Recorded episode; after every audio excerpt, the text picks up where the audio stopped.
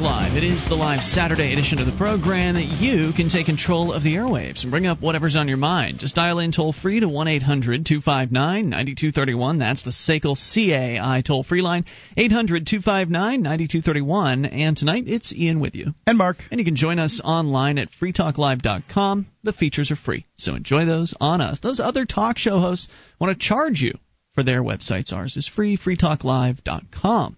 We'll uh, get started with your phone calls as soon as you make them. Otherwise, to uh, start things out, we'll bring up something that might uh, be of interest to you. Apparently, Mark, somewhere in America, there's a place that's considering banning declawing cats. Well, actually, there are places that have in, in, in basically California. This is an article from. Uh, um, in California, there are already places. That's correct, and there are pla- there. You know, the Berkeley City Council just voted unanimously yesterday to ban the declawing of cats within its city limits. This article. Well, Berkeley just got around to it, huh? You think they? Uh think they'd be on the leading edge of that. Yeah, one. that was actually November the 11th was yesterday because I gotcha. hold, held the article a couple of days. But um, you know, I mean, it's not it's not really pressing news for the rest of us in in America, but it's just you know maybe what is the pressing news? I don't even. Well, um, I don't know. Maybe this article will fly. Maybe it'll flop with uh, with our Saturday night listeners. But I think that people have opinions on this particular issue.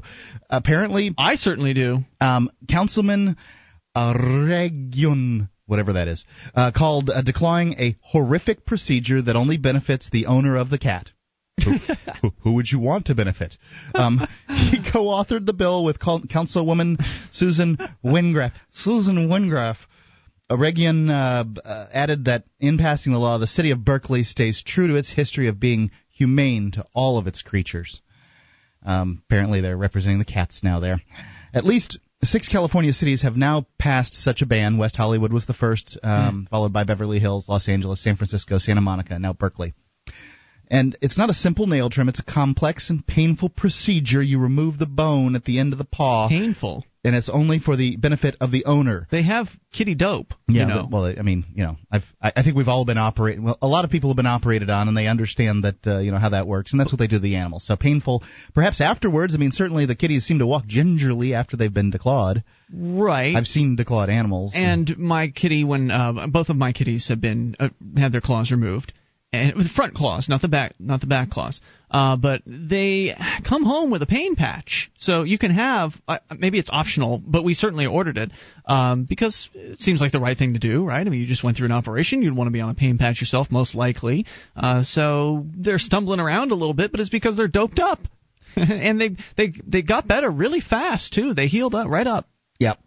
I've heard uh, I've I've heard that uh, you know all kinds of things about phantom uh, phantom claw, phantom claws. like they they're painful afterwards, things like that. But you know, I don't know. I wonder whether um, there's there's certainly a, an amount of anthropomorphization going on here. People putting themselves in the in the circumstance of the cat, which you know I think that's I think it's it's good and everything. But at the same time, um, there's I'm, I mean, let's be mm-hmm. realistic. Half of America is walking around. Just a, a, good portion of America is walking around that's had parts removed from them, and you don't see these towns uh, outlawing cir- male circumcision, do you? Mm, well, no. I mean, it's. Although I think that's a bad idea. No, I, am You know, I'm not for that. I think yeah. that uh, a person should be able to make their decisions. But I just, you know, I, I my cat I happened to get, and he was declawed. Okay. So he was a year old when I got him. I didn't declaw him, but does he seem to be in pain? In his claws. No, he's, he seems to be mean, but he doesn't seem to be in pain. No. Well, you know that uh, Mr. Ravage, who is the uh, the studio, the official studio cat here, um, he's not mean to any of our guests. So I mean, it hasn't changed his demeanor or anything like that.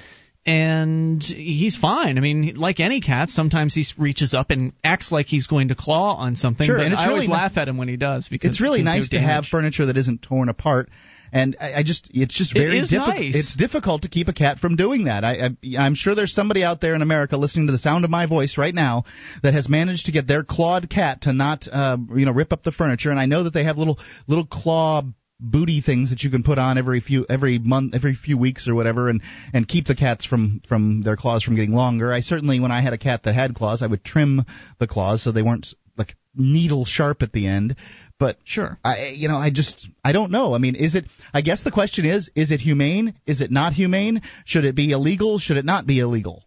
Well, I, that's a good question. Is it humane? 800 259 9231. And how do you feel about declawing cats? Should it be um, made illegal? I would say absolutely not. I mean, even if you think it should not be happening, I think that you should be persuading people to your to your viewpoint. Yep. And I'm not I'm not unpersuadable, but I think my position is pretty firm, and that is that when there's a an animal living in my home, I am doing bringing that animal in because I'm interested in taking care of the animal, but at the same time, it's like any other agreement. Hey, I understand they can't necessarily consent to the deal, but look, if you're going to be in my home, you're going to not tear up my stuff. that's just part of the deal. I will feed you, and you know some the the the litter box will be cleaned out, and you'll have a nice place to to live. But no, you don't get to tear up my speaker cabinets and uh, my soundproofing in the studio or whatever other furniture might happen to be around. No. There Sorry. are veterinarians have uh, weighed in on both sides of this, and I, as you can imagine, somewhere in California they did find veterinarians that were against declawing cats. um, there's one of them says that he's been put in a situation where basically the choice was be was to be between declawing and euthanizing the cat. So if you're against declawing cats, I want you to take into consideration that some people will not take a cat in if they can't declaw him. So the and, and that would be me. I don't right, want to. And then the cat will be stray, and then they'll pick up the cat up and uh, you know, put, put him to sleep. So the question really is: Do you think a cat should live declawed or be euthanized? That's that's the that's really in in the long and the short of it. I mean, I know people are, but it, this is the unintended consequences of laws. When you put these, when you put it in this, the people in these circumstances, you know they're I, I I we just got some new furniture. I just moved into a new house and we have some new furniture. I can't say it's the the nicest furniture in the world. It's not Ethan sure. Allen or anything like that, Norwalk, uh, but it's you know it's what's in our house and I don't want it tore up. So I'm not going to get a new cat with uh, with claws. And the other thing that this does, these kinds of laws, is it opens up a pan- so even if you agree with preventing people by law from declawing cats, it opens up a Pandora's box because what is and what is not appropriate as far as behavior with handling animals. If it's inappropriate to declaw a cat, is it also inappropriate to, uh, as I do with my cat, train them by withholding food from them until they do tricks for me? I uh, I have my cats play uh, play tricks in order to get food, and I could see how somebody who was like really rabid about so-called animal rights would look at that and say, "Well, that's mean. You shouldn't be doing that that to your cat." That cat does not look like he's ever missed a meal, by the way. Ravage doesn't. He can look... afford to miss a meal. Yeah. actually. He's, um, he, he's a little to- a little tubby. I have never bothered trying to, to train my cat, Senior Grouchy Pants, to do anything, just because he's he doesn't have the temperament for that kind of thing, and I don't have the I don't have it either, quite frankly.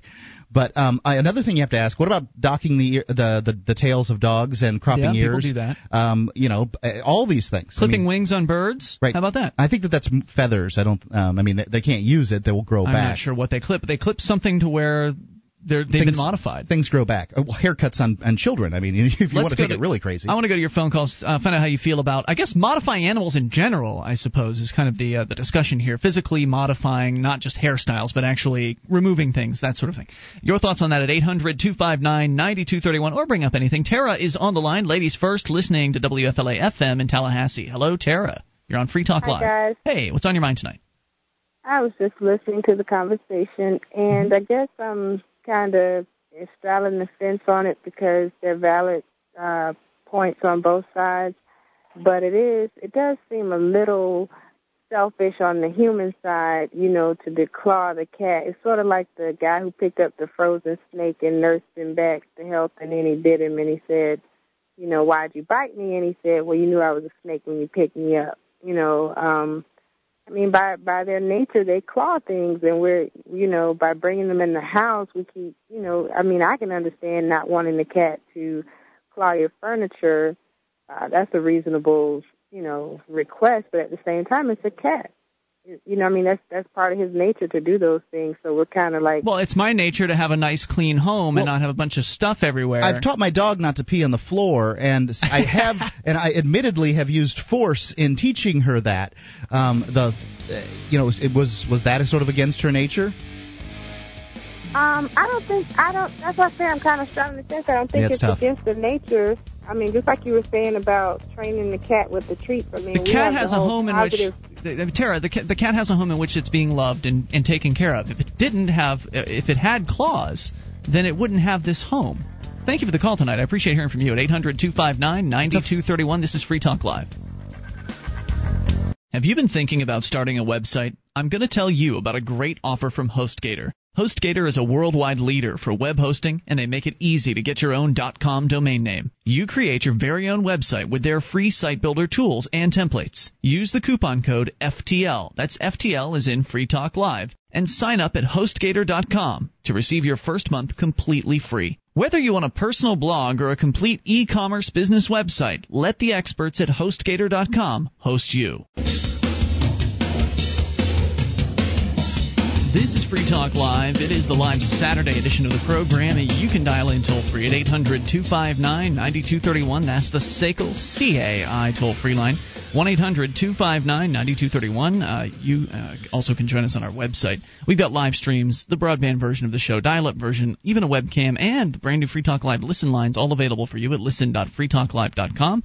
Again, that is listen.freetalklive.com. And Free Talk Live is brought to you by the Free State Project. Your best chance at achieving liberty in your lifetime. It's right here in New Hampshire. You can learn more at freestateproject.org. Get together with hundreds and soon thousands of like minded, liberty oriented people getting active to achieve more freedom in their lives. In fact, uh, just got back from having dinner with somebody who's brand new in the area. So even though things are starting to get cold up here in New Hampshire, we still have uh, brand new people coming in here and making the move to New Hampshire as part of the Free State Project. Go to freestateproject.org. So we're talking about the, the question of out in California. Apparently, there are a handful of cities, and now Berkeley is joining them that have banned the act of declawing a cat. And I have to say that I find this pretty offensive. That is the banning of this activity. Because I have cats that are declawed, and life is good for the cats, and life is good for me when they don't have claws. Because if they had claws, there'd be all kinds of stuff that's torn up around here, and I just don't like the idea of having to either have it look trashy or spend money constantly to replace uh, the various different things that the, that the cat would inevitably damage well, clause. While I don't think that there should be, um, you know, that there should be, uh, honestly, the, it's a fine of a thousand dollars or up to six months in jail. So while wow. I don't think that uh, someone Who's going to feed the cat, then I'd like to know. right. Well, I don't think somebody should be imprisoned for doing this activity. You know, I do kind of wonder. Um, I mean, Ian, would you uh, live in the lap of luxury as long as you had your fingers removed? Would I, mean, live in the lap of luxury? would you t- make that trade? Somebody says, "I'll take care of you for the rest of your life. It'll be great. It'll be the best situation. You'll love it. You'll have string to play with and and dry, crunchy crap food to eat and That's all." That's not whatever. really what I want to do with my life. So but, I, well, I'm not going to answer that in positive in a positive so, manner. So one really has to ask the question: Is that what the cat wants to do with its life? There is no way we'll know what the cat wants to do. So we just chop their little fingers off and it's and not his fingers. He still out. has his fingers. It's his claws that have been removed. What, what good are his fingers? He still without has claws them. on them. Well, it's not like he wears jewelry or anything. He can't put still, rings on them. Well, it's not like he's his fingers missing, really are for one thing: grasping and holding food. He can still hold on to things. Right with his nubs. he doesn't have nubs. The nails have been removed. The fingers have These not are been not. No, no, no. Th- th- this is tantamount to cutting your finger off where your nail starts. It is bone that's removed Stubs. in this operation. I I gotcha. I see. I see where you're coming from there, Mark. Um, and it, for me, and I'm only I'm only looking at it not from a legal has, standpoint, but from sort of a moral standpoint. I've always I've always what, questioned this. The cat has uh, had the opportunity to leave, and he has not left. Understood. Back. They don't make decisions exactly the same way. However, if if the cat likely was given the decision, probably he would have said, "Yeah, I'll keep the claws. You can keep feeding me and keep cleaning my litter box." well, okay. I thought the I'm deal was. Wait a guess. minute. I thought the deal was he either gets the clause removed and gets to stay, or doesn't come here at all. Sure, because that's the deal. He doesn't make decisions quite the same way that you do. Right. Doesn't have the whole picture. Let's go to your phone calls because. I don't know. I just want to find out what you have to say, not Mark. Uh, let's go to Sally, listening in New Jersey somewhere. You're on Free Talk Live. Hello, Sally. Oh, hi there. Hey, Thanks for taking my call. Yeah, what's on your mind tonight? Um, you guys are very entertaining, but um, uh, and I have cats and um, have also lived in California, but I am a conservative. And I don't think that everybody who um, is not in favor of cat declawing is necessarily some sort of um, lunatic. Um, there is the middle ground of, you know, clipping your cat's nails which I don't hear you mention at all that that I was an that. option for you. Maybe you're too busy to do that. I didn't. I didn't call you a you know. lunatic. Uh, I think it's insane to want to put somebody no, in a jail not, cell. Not me, lunatic, but Right. well, I, I think that it's fine if you're against it. You can have your cats however you want to have them. It's just that these people in, in Berkeley and the other cities in California want to put somebody in a jail cell if they declaw their so, cats. so they go to a veterinarian in another place. I mean, people are doing this in, in Toronto, in Ontario province, in Canada. The veterinarians are getting together as well Mm-hmm. and um, declaring this uh, inhumane. I mean, this is not just a California phenomenon that declawing and taking off part of a cat's bone in their in their claws is, is becoming uh, inhumane. I mean, it, it's not just a well, wait a minute. California Point of thing, information here. Just know. because there are some veterinarians out there who consider it inhumane doesn't mean that every veterinarian considers it. Mark, you said you've got in the story there they have veterinarians on both sides. The of California the Veter- issue. Veterinary Medical Association has come out against the declawing ban. The, the, wait, so the association is against the ban. That's correct. I see. Um, so yeah, there's clearly two sides to this coin as far as the veterinarians uh, veterinarians perspectives on this. So there's no consensus here. Did you ever consider clipping your cat's nails, though? I mean, I know some people. It, it's Sure, hard. we clip his back gotta- nails. He's got full he's got full claws on his back nails. nails. What, Huh? I, I just don't understand. I don't understand the original impulse with people to want to uh, declaw because it does take off the bone. I mean, I just clip my cat's nails. I give them adequate things to claw, claw on, and they don't claw on my furniture. I kind of. I hear a lot of don't people understand. Here's another point. Can I, can I answer that? I, here's another point. Um, I don't like the claws when they dig into me, and that's another thing. When uh, the, you know the cat, if you're playing with the cat, I'm able to have uh, more fun with the cat because I'm not concerned about bleeding. You know, having uh, my blood be let out of my arms uh, when when he uh, you know grabs me or whatever it is that he's doing. So it allows us to uh, to have a little bit more playtime as well. Well, my boyfriend used to roughhouse with his cat like you would a dog, and maybe it's you know maybe that's the thing. I mean, I really you know cats are a lot littler than us, you know, certainly than a dog. I mean, you can roughhouse with a dog a lot better. A cat is just. I mean, not the kind of creature you play with the same way. Like, Well, it I mean, depends on- it depends on the cat. You, you're probably playing with them the wrong way. Yeah, it, Well, it I would. Sally, Well, um, no. I, I, I did mention for your advice. Sally, I did mention um, clipping a cat's nails. Um, this is Mark here. I, my, my cat came to me declawed. I did not declaw him, uh, but I Oh, mentioned yeah. the clipping of nails um, in the first segment. I, I want to make that clear. But I also oh, sorry, I missed it. I just got on the. Yeah. Under, understood. Now, my question is, what about t- the docking of tails on dogs? This is a this is a See, I much wonder about that. You think that's anthropomorphization, that, or however you pronounce the word? If, if people think that, you know, that it's wrong. I mean, I, I'm asking I you. mean, I don't- is it I wrong to, to dock a, a dog's tail? I mean, I don't know. I don't either. Now, why would someone dock a dog's tail? Because they don't like getting whacked with it while it's Well, near it- them? um, in, for shows, it, it's become breed standard to People dock. People do it for a breed, right? Yeah. Right. For for a breed, it, you know, for, So for aesthetic. looks? pur- yeah, it's just for looks. Um, Or and clipping animals' ears, you correct. Sure. Um, now, at least with an animal's ears, there's no bone. If if the issue is bone, then you know ears, not bo- no bones.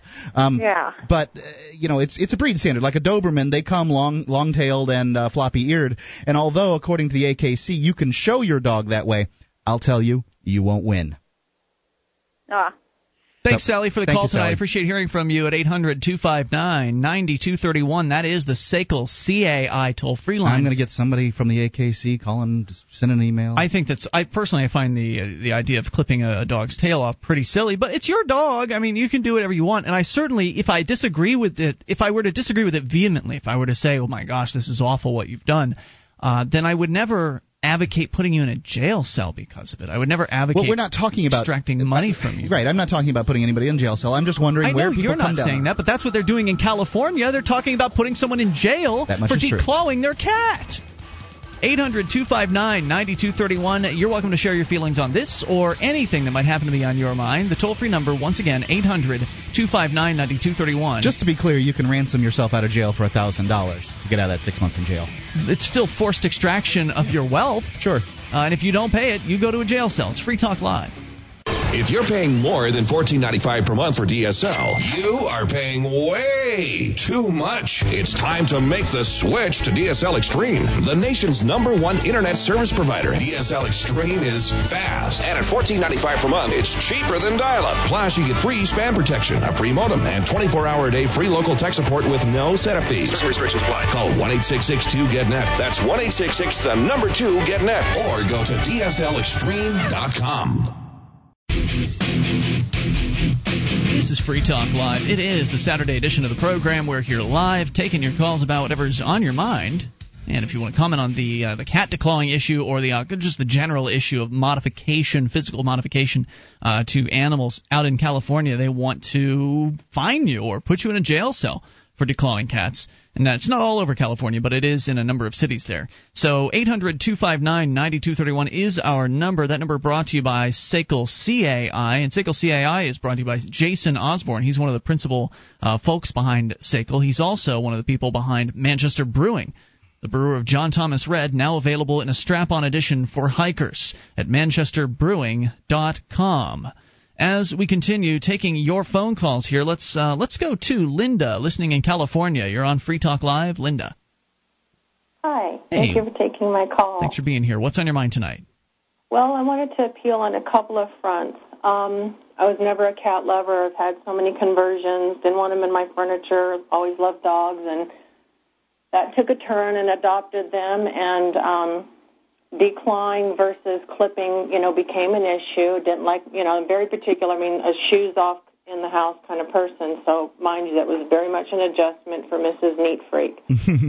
so, I want to come at this from the aspect of being very self-centered, and I don't know which, because this is the first time listening to you guys. Um, the one that it's kind of like all about you, and, and the cat's so lucky to have you. And you're right, I feel that way about my cat because I spoil them like crazy. But think of it from two points the painfulness of pulling your nail out from the nail bed. The cat then has to walk, even if they're given medication for the surgery and after. Yeah. The thought of walking on those paws, but if, for God forbid, that cat were to ever get out, um, it has let, no me- way let me tell you, the cat's not going to get out when it's uh, when it's doped up. I mean, it's barely even. It just kind of uh, sleeps a lot and walks around. I mean, maybe have you ever done a declaw before? No, I clip my cats Right. every week, but what I'm saying is for permanent, if your cat were to ever get out in the future, the front paws are the way that the cat defends Sure, itself. sure, sure, I understand. Uh, There's no way that it could ever defend itself if there was something that happened and it just if it ran It's out. It's not an outside out, cat. You know, they, you know they don't try to be I inside. understand where you're coming from. The cats don't try to run out. They're quite uh, pleased with with where they are. Obviously, the one cat has managed to uh, kind of mosey outside, and he just walks right back in. It's no big deal.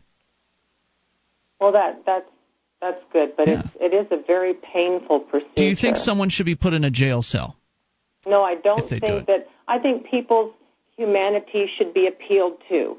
You know, you can't legislate goodness, kindness, Mm-hmm. integrity, um, honor. You can't legislate those things. People need to realize that you- that's that's given to us by God as a person of faith, and that you can't legislate to death Linda, what people need to do and be. I absolutely agree with you. I, I'm, t- I'm glad you're on board with me at least that far. But I mean, you kind of suggested that when I was you used the term goodness, and are you suggesting that by declawing the cat that I have done evil to the cat?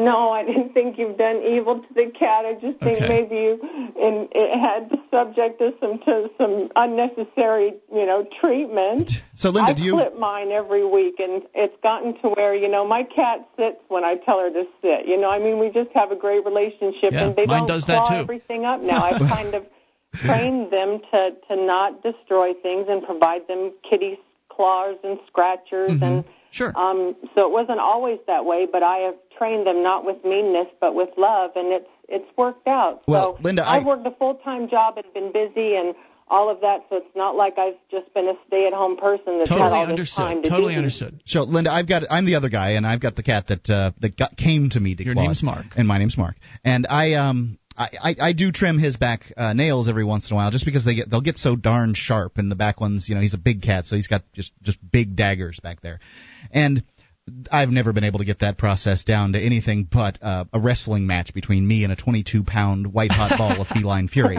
Um, but I've got to ask. So, um, you know, I under, I understand what you're saying about the pain and all that other stuff, and and I think that those are, uh, you know, those are things to. I, these are things that I look at too. But I guess I should should ask. Do you eat meat? Um, no, not any longer. Yep. I'm a dietitian by profession. I've had so many life transformations, and one of them being overweight teenager and changed my life. So I became a dietitian and have gradually progressed into being more of a vegetarian. There you go. So when you say more of a vegetarian, are you saying that you eat chicken and fish? No, I don't eat any um, anything that's dead. Okay. Interesting. I, I consume some some cheese occasionally, but but for the most part, really vegan fruits and nuts and um, you know seeds and um, bark and Do you- some grass. Do you bark? What? the bark of what? oh, you're kidding. kind of Okay. like a Euell Gibbons kind of person, herbs and teas and you know stuff like that. I definitely understand where you're coming from. We've certainly had people uh, call the show before that were were from that perspective. Uh, I don't think anybody has actually been on the show as a vegan or a vegetarian. It's an interesting uh, little world. How do you feel about people that uh, that eat meat? I mean, do you think they're all right, or they are doing something that's that's wrong in your book? You know what? I really um, I don't judge people based on their behaviors um, as much as I really look at people and their character. You know, I mean, I had a lot of bad habits I needed to change, so I try and appeal to people because you know I'm 51 and people, oh my gosh, like you're like I think I thought you were like 30 something, and I share with them in a loving way you know, um, how things have changed in my life and how much better I feel. Whether it's sharing my faith or sharing my lifestyle, I don't feel um, somebody is less than me because, you know, they may have a weight issue to deal with or they, if they eat meat or anything else. That doesn't make them less of a person. If a person is honest and has a good heart and just because everything's not perfect in our life, you, we shouldn't look at people down in them in that way. I appreciate your perspective there. Thank you, Linda, for the call tonight, and thanks for uh, for sharing. 800-259-9231. Sounds like she's all in favor of persuading people to her side of or her point of view, but not uh, discriminating necessarily against them if they if they disagree. I think that's, I- pretty- that's, pretty- the way. That's that's the best way to change people's minds. Absolutely That's, that's how you change hearts and minds. Absolutely right. At 800-259-9231. Let's go to Charlie in Florida. You're on Free Talk Live. Hello, Charlie. Hey, welcome to the program. Well, well, I, um, thanks, Charlie. I'm glad I'm here. I, uh, What's on your mind? I've been uh, downloading the podcast. and I really enjoy the program, guys. All right. And I, uh, I'm interested in the free uh, state program as well, but I wanted to put my two cents in on this cat decline. By all thing. means. Um, I, I think it's just crazy that they spend time legislating, you know, laws to protect animals when they can't even protect the people or, or uh, you know, execute the laws of, you know, that, that they have on the books already concerning crime and and other Well, things. you know, they like laws. I mean, if they've got more laws, then they can extract more money from you, more Well, I obedience. know, and that's that's the whole point that I'm against. But uh, you know, my you know, I, I I'm a dog lover, you know, and only recently with my recent girlfriend, I've started enjoying the presence of cats in my life, and Yep, I'm the same way. I I grew up with dogs and had a dog when I was uh, younger uh, in my adult years, and now I've got two cats in the house, and they're great. Uh, but I'm glad I can actually roughhouse with the male to some extent. We have a little, you know, we have a little bit of fun uh, with with one another, and he he enjoys it. Otherwise, he'd go away. It's not like I'm trapping him there. Oh yes, like he that. wants very much to sink his teeth into your flesh. Yes, he does, and he would sink his claws into me too if he could. Um, you know, we haven't shaved his teeth down or anything like that, so he can still bite me. well, Uh, luckily our male cat, you know, he's pretty gentle. He he claws me and bites, but he doesn't really go deep, you know. Right. So, yeah, he doesn't but, go uh, deep when he bites either, but with his claws, he wouldn't be able to help it. They would just, you know, it, It, would, depends on it how sharp- hurt. sharp they are. Yeah. You know, um, this it makes me. what- Your your call makes me think of uh, of, of something in particular. I had. Uh, you know, in my late twenties, I always had a cat, and I'd get all kinds of ribbing from my friends for for being that gay, that metro guy with a. You with, were with a pretty cat. metro. I, I I was at one point, absolutely. Now I've moved up here and I live in the country. Now, You're like a farmer. bumpkin now. Um, the, but uh, you know, the, having the cat, but I really think that a cat is a man's ca- is a man's animal because it requires very little maintenance. You know, I I would go out, I'd make sure his food bowl was clean and his litter box was clean. That you know, once or twice a week, I could take care of that, and man, maybe twice or three times. And uh, you know, it was it, it was very low maintenance as opposed to a dog. You've got to let out all the time. They they require much more maintenance. What do you think? Well, I I prefer a dog because you know they're more like the uh the, the pure loyalists. Uh, they uh, dogs are they definitely need a little more attention, but Yep, they definitely you know, are more like interested their in pleasing loyalty. you. Dogs are easier to train. They are certainly a little bit more interested in you. But that said, I've uh, managed to train my cat to do all kinds of fun things. Thank you for the call tonight. Appreciate it. Dogs are for people that wish they had babies. 800 259 9231. That's the SACL CAI toll free line. You can bring up whatever's on your mind. It's the live Saturday edition of Free Talk Live. Take control of the airwaves. Listen up for something free from Ruger. From now until the end of the year, buy any new Ruger bolt action rifle and receive a free Ruger branded Carhartt jacket, both made in America. For more information, go to Ruger.com slash Carhartt. That's Ruger.com slash C A R H A R T T. Ruger rifles are known for their rugged reliability, handsome style, unique design features, and represent the best value in rifles. Go to Ruger.com and check out a Ruger rifle today day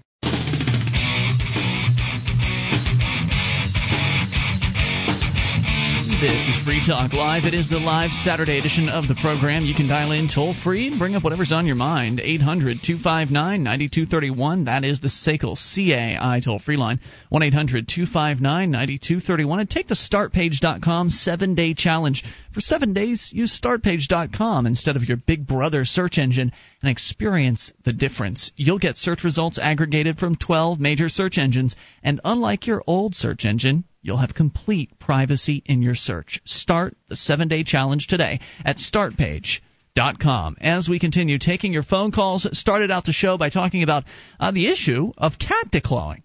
That's certainly probably not the most pressing issue in the United States uh, at the moment, but it's going to be one that's divisive. People have some strong opinions on this, and I pretty strongly believe that you shouldn't be put in a jail cell. We haven't really had anybody call in to say, yeah, we need to lock people up that are declawing their cats. And I'm, I'm glad that no one has called in yet to say that, although but once those you folks bring are in, out there. Once you bring in the government um, into any situation, that's all the government's got. They're they're they're a guy that only has one card, and that card's the ace of spades. If you play that card, you either pay a fine or you go to jail. And I think what's interesting about this story from out of California is that the the animal owners that that I guess the fine I don't know whether it's the the veterinarians or the animal owners that get it it doesn't really it's not very clear on that it says yeah. it's um, cat declawing will be a misdemeanor that is punishable by a thousand dollar fine or six months in jail in, in Berkeley California and there's several other uh, cities there that are doing the same thing but um does the cat get the thousand dollars? Uh, no. No, Berkeley, California has not been harmed yet. It gets this uh, remuneration of some sort. Remuneration. Remuneration? Yeah. Excuse me. Um, uh, is, there's no word called remuneration? There may be remuneration, but it would have sounds like it would have to do with numbers. All right. Either way, it, it makes no sense that the town of Berkeley, the city of Berkeley, is getting a thousand dollars for every cat that has its little its fingertips cut off.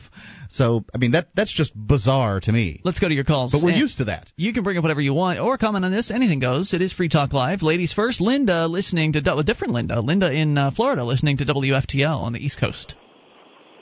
Hello, Linda.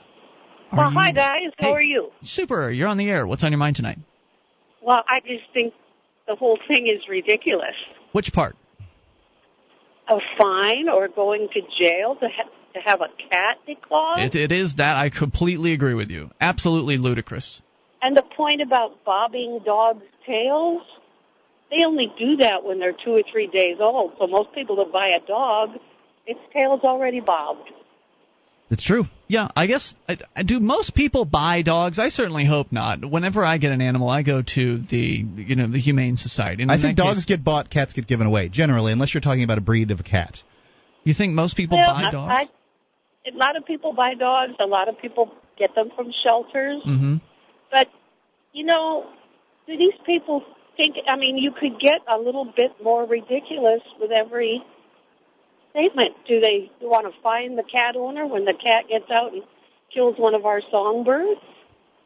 That's a good question. I mean, how far do you take this stuff? How far do do, do the control freaks want to go? Well, if you if your cat's liable to get out, you should have a little bell on it. That way, the songbird gets uh, let let know that there is a, a killing machine just around the corner. Maybe the you, you want to go down. You know, you want to keep going down this world of ludicrousness uh, with these what they could come up with. I mean, if if everybody's so concerned about how cats are treated in in homes, then how about you know start fining people for using the wrong kind of do- uh, dog or cat food? What about the you know, maybe the city of Berkeley can pass a new law saying that they endorse a particular brand of uh, cat food or, or a, typ- typ- a particular type of litter, for instance. Uh, maybe you know maybe that would be appropriate for them.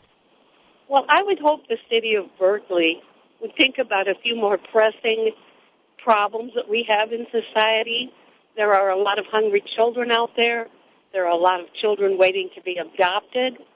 And it's just it's just silly. But, well, I agree with you on um, uh, that that they're, it, it's silly what they're involved with. But what scares me is when the government gets involved in anything. I would think we would have probably it's going to be bad for the adopted children and bad for the hungry children if the government tries to get involved and help them. True, but there already Well- are programs that are out there dealing with with things like that. There are either voluntary efforts by, by charities or or there some sort of government welfare program. And we can say what we want to about whether we agree with that or not, but uh, it seems to me that I, I understand where you're coming from, and I think you're right, Linda, that it'd be nice if these government people would focus more on those sorts of things. But think about it. These are people who are elected with the mentality of let's make laws, right? I mean, they call them at the state level, they call them legislators. And, and that the intention is that they're going there to create new rules and new restrictions, not roll them back, not to uh, set people free, not to uh, focus on people that are actually in need of some sort of assistance, but to come up with new ways to control our lives. It seems like that's what they're trying to do. This is true. Why? I have one more point. Okay, sure. I was raised in the Midwest on a farm. There are all kinds of cats. And unfortunately, being around the farm and being outside cats, they die on a regular basis. Yeah. And there's always more kittens. Is that And I would rather take one of those kittens and have it declawed and give it to a nice home and let it have a nice long life. I think that's the very best point here, Linda. And I mentioned it in the first segment, and Bears were mention, uh, mentioning again that essentially the people that want to see cats, um, you know, with their claws that not be declawed, those people need to stop and think that some people out there really don't want a cat that has claws. And I'm kind of of that opinion. Um, I wouldn't have a cat that had claws. Me neither. Thank you for the call, Linda. I appreciate it. and and so what they have to ask themselves is you know, I, uh, granted, you don't have to see this process because it goes on at the Humane Society, the SPCA, or whatever. I don't, I don't even know which one doesn't, um, which one puts cats down and which ones don't. But the cats are going to be put down if they don't get to homes, and if, or die in the wild. If the people that don't want cats with claws uh, decide that they're, you know, uh, uh, they don't have a choice, then they're just not going to take cats. Some of them are not going to take cats. Some of them will say, "I can live with it. I'll put the little, uh, the little claw." Rubber things on or I'll trim their nails Mm-hmm. even though trimming their nails doesn't stop them from tearing up furniture I can uh, you know I mean I I did that with my cats back when they had claws and they still go after the furniture Clipped nails doesn't stop them from, uh, you know, tearing my arms up. Yep. So, um, uh, you know, you, that's that's the thing you've really got to look at here in this Right. particular instance is if you make a law. Now, I'm not saying it's not a good idea to push your agenda, you know, talk to people about it. That's fine and everything. But when you make a law, then you have unintended consequences, and those about- unintended consequences will be dead cats. What about people that let their cats? I mean, just to, again down this this uh, road of more regulation and more control over how people handle their animals. A lot of people let their cats out of their homes and kind of have outdoor cats. You you were one of those people, right, Mark? Yep, senior, Um, with no front claws would beat the crap out of every cat in the neighborhood Well, down he's got there a lot of- in Whitfield Country Club Estates down in uh, you know Sarasota, Florida. He, has got a lot of mass behind him. I mean, that much is true. But but some people might say that's inhumane. Some people might say it's inhumane to let your cats out because they could die. They could be run over. They could be tortured. They could be. Oh, he was too fat to lead the yard. The They- other cats came to him. But do you understand what I'm saying, Mark? Somebody could make the claim that letting a cat out into the wild, where it could be torn up by a fisher cat or torn up by some other animal or run over or something like that, was would be inhumane, and that everybody needs to keep their cats in their home. We need to fine people if they let their cats. it's inhumane to keep the cats in the home because they can't get out and do what they want. Right. So where do you draw the line? And that's what I was saying Who earlier gets about to decide what humane means? who decides and where do you draw the line and when you start creating one law about what people can do with their animals then it just paves the way for 20 laws about what people can and can't do with their animals i mean in some places pit bulls are banned there's no way there's no right way to take care of a pit bull in was it oklahoma or something There's like several that places that they're uh, banned even though pits can be the, some of the sweetest dogs. It just all depends on who the owner is and how they're taken care of. Let's go to Brandon listening to WTNY in Watertown, New York. Brandon, you're on Free Talk Live. Good evening, gentlemen. How Hey, you doing? What's on your mind tonight? Oh, uh, uh, the cat thing I think is kind of abs- absurd. I think it's kind of funny. Okay, your thoughts?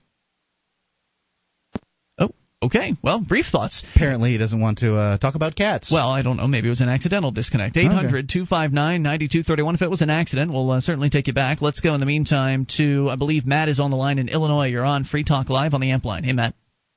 Hey, guys. Um, just for one, I would not own a cat if it had claws. Okay. And if, if I was in Berkeley and you, know, you want to talk about cruel, I think maybe it's cruel to fix those animals. Hmm. Why why why are we uh, neutering them? Why are we neutering the, the male cats? Why are we spaying the female cat? It's a good point. That's there's, a solid there's, point. The's parts there that they would not want to lose. That's they may not have bones had- in them, but know, they're parts. I think that if somebody gave me, you know, my choice, I'd I'd I'd uh, choose to keep those little bits. Thank you. Rather than And, living uh, a sweet, sweet, uh, comfy life. Right, right. yes, I'd rather have my feral bits than be able to to reproduce. I think there's most most men would would agree with you. Yep, my cats have been. uh, You're making a solid point. My cats, of course, have been spayed and neutered, and of course, the reason is to keep the cat population down. And it's also not. It's also nice from an aesthetic point of view to not have blood all over the house. If you have a, a female cat, for instance, or have your male cat spraying uh, all over the place. So yeah, that's not going to work. Now, how dare you? Yeah. How dare you be so cruel to those those little cats? You know what? If, I think if I lived in Berkeley and I had cats and I had maybe little kittens, maybe I'd take a box full of kittens and drop them off at the uh, people who made the swab. Drop them off at their house and say, "Here, you find homes for these. there you, go. won't let me have them declawed. You find them homes." Great call tonight, Matt. Thank you for making it. Brilliant point. 800 259 9231. Hour number two is coming up. Food fight arrests, and we'll take your calls about anything. It's Free Talk Live. Have you heard of the Millionaire Patriot? You should. He has a free handgun and five days of firearms training waiting for you. That's right. You can attend five days of world class gun training at Front Sight Firearms Training Institute and secure a 30 state concealed weapon permit, all for pennies on the dollar. Plus, if you act fast, the Millionaire Patriot will give you a free Springfield Armory XD pistol in the caliber of your choice. Now is the time you and your family need to be armed and trained to levels that exceed law enforcement and military standards. Front Sight provides such training without any boot camp mentality or drill instructor attitudes. And the Millionaire Patriot is paying his own money to help you get it. This is real. Thousands have already taken advantage of it, and you should too. Don't miss out. Secure a Front Sight defensive handgun course plus 30 state concealed weapon permit for pennies on the dollar and get your free handgun. Go to frontsight.com today. That's F R O N T S I G H T.com. Go to frontsight.com for your training and free handgun.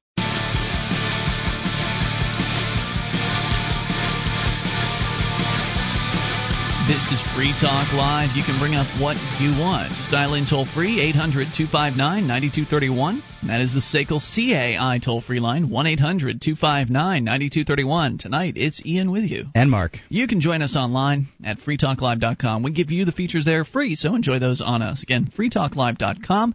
And speaking of giving away free things, at some point we're going to be giving away a two pack of the Totasak. We'll tell you more about that here in a little bit.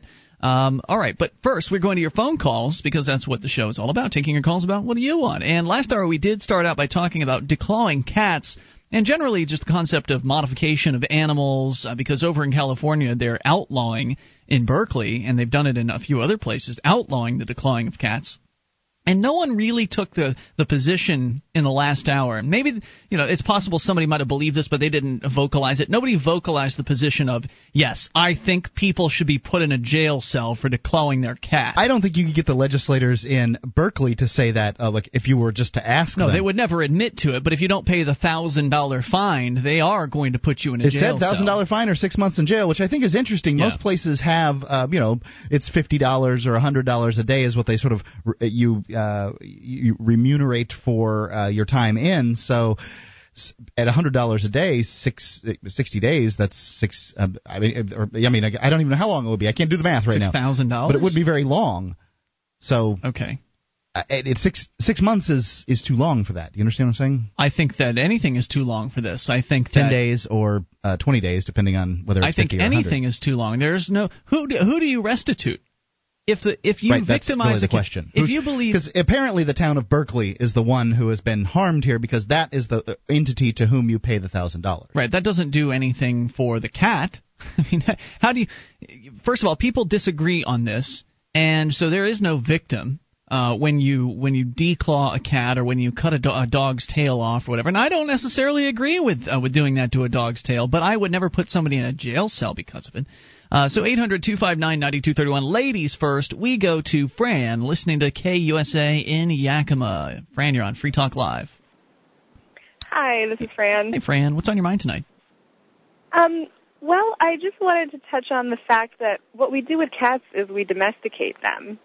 Um, the whole point of having a cat is that they're our pet. We have them around, and we're their master. I mean, yeah, they're as as horrible as that might sound. That's just kind of how society is. That's why we have pets because they rely on us to feed them, and we rely on them to love them. Yeah. And um, and yeah, and that's fine. And I mean, in general, what they're saying is that it's wrong to declaw cats, it's wrong to mutilate them, you know, and that, there is a point there. But at the same time, um, wouldn't it then be wrong to, like the a man earlier said, to spay or neuter them, to even domesticate them at all, to force them to eat at a certain time, to force them to stay inside? I mean, that right there is a big one, forcing an, a cat to remain indoors. You know? Absolutely, and that's what I do. I uh, I call him my happy little prisoner because yes, that's exactly what he is, and he's very will, happy here. Your cat will happily stay inside. My cat will tear the screen out of the window in order to get out. Really, is all he has to do is lean on it. He's 22 pounds. Wham! Right through. and I, I mean, it was the, the pet police could very well come and say that I'm overfeeding my animal because I just Mm, yeah, refeed him, and, and he is he's fat. He's a big fat boy. So Yeah. But yeah, I guess that's my point is that where do you draw the line and say that, okay, you're not allowed to own a cat anymore because it's inhumane to own them and control the way that they act are and, you know, physically or mentally. Well said, Fran. I thank you for the call tonight. I appreciate hearing from you. And there are some, I guess, I don't, what do you call them, animal rights activists uh, that that that really do believe that even having an animal in a kept position yes, they do. is inhumane. That that is not something that should be done. And I think that's absolutely Animals ludicrous. provide such joy to people. I mean, your Absolutely. your life is just so much. Uh, for some people, it's so much better. I used to rent. Uh, you used to have rentals um, at one point in my life, and I would have never been one of those landlords. In my lease, it says that that animals are an important part of uh, you know children learning and and such a great joy in life. We encourage you to have pets. However, you know there's going to be a certain amount. Deposit. You know, there's a deposit, um, and and it, I always made it refundable because some pets are better than others. You know, some dogs going to chew through the drywall, other dogs are never going to go on the carpet. It just Right. depends, and and and I don't think it's always the master either. But I'd like to to bring on the the the point of what if your cat gets out and it's declawed. Um, well, yeah, I mean, plenty of declawed cats get out, and my cat, Senior Grouchy Pants, managed went out every single day as a declawed cat, and I couldn't keep him in because he'd Yeah. tear the screen out of out of the the windows. Um, but he, um, somehow, uh, you know, if if an animal is domesticated, just keeping a dog inside, it hasn't had a chance to learn to fight. Like some of the dogs that are running in packs and stuff. Well, you know, I mean, your dog is is a defense, you know, less has less of a defense mechanism simply because he's domesticated, since he doesn't hasn't been running with the pack or whatever. So it's what that also is Not a used to having to chase down food. That's uh, that's Sure. for sure. Let's go to Annie, listening to Tallahassee's WFLA FM. Annie, you're on Free Talk Live with Ian and Mark. Hello, Annie. You're on the air. Hello. Hey, you're on the air. Go ahead. Uh, yes, um, there's a reason they used to call it Berserkly. Those people are absolutely nuts. Well, actually, they're borrowing an idea from other California cities where this has already happened. It's already illegal in what was it, West Hollywood and a handful of other places. yeah, in I, the the list is uh, you know right here. Some and the nutty ideas aren't West just Hollywood, uh, followed by Beverly Hills, Los Angeles, San Francisco. These are big metros. Now- Santa Monica and now It's- Berkeley. It's easy to pick on California, no doubt about it. But Yes, it there is. are other places in this country. Oklahoma, and we were on the air in Enid uh, out there tonight. Uh, I think it's Oklahoma. Isn't it the entire state where pit bulls have been banned or something like that? That's that? what I remember. It's been a couple I- of years. It has been a while since I heard the story. I mean, there, so there's crazy uh, animal regulations all over the place. Well, I'm I'm heavily involved in in dogs, and um, I I see a lot of extremists. They have gone to the point where they have tried here in Florida to get the legislation that uh, dogs cannot be owned, that owners are no longer owners, they're caregivers. They don't believe in spay and neuter. They don't believe Wow. in training. Uh, they don't believe in yeah, yeah. Yes. I'm talking extremists. It, you know, I was in, um, it was, I was in Greece. I think it was Heraklion. Was it was an island that I was uh, there, and they had cats everywhere. These the, the cats were like seagulls, and um, I th- they were so skinny and mangy. I was sitting down with one of those Oh, wow. those turbo fuel cups of coffee that they have in, in Greece. It's, it's in a thimble, but it, uh, it it tastes like you're you're chewing on coffee beans, and a little pack of cookies. You know, four, foreign cookies. And I you know s- held the cookie out for the cat to sniff. I'm like, you're not going to want this. It's a cho- it's a cookie. They nearly tore my arm off for that cookie, and then they began to tear each tear into each other. I mean, that's how hungry these mangy little pests So were. Are they against spaying and neutering out there in Greece? I, Is that I, the I idea? imagine they just don't care enough. And the the fact that we Do they eat spend, the cats we spend money in order to spay and neuter our animals shows how much, in fact, we do care for them. Well, there, like I say, there's ex, there are extremists that that don't even think that animals, dogs in particular, should have vaccinations or shots. They shouldn't be housed or contained. They Yeah. should be allowed to run free. And if they get hit by a car, oh well, that's life's way. Thank you, Yes. tell you so much. I think you're absolutely right about that, and they're very disturbing people. In fact, uh, these are the the extremists she's talking about.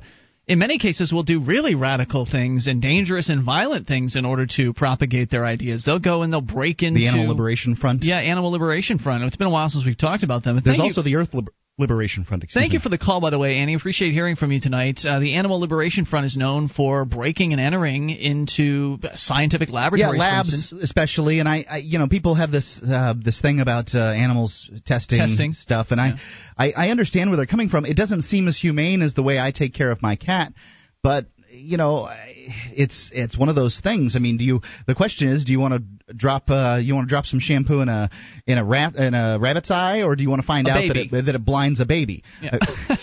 I, I mean, these are things that you, you sort of need to like know. a- right. It seems like a no-brainer uh, to me, but and I can understand that they, they certainly have come up with ways, I suppose, to avoid doing animal testing, and good on them on whatever those. I'm glad that those people have exerted pressure. When that pressure Yeah. gets to the point of violence, Violence. I think that that's a real issue.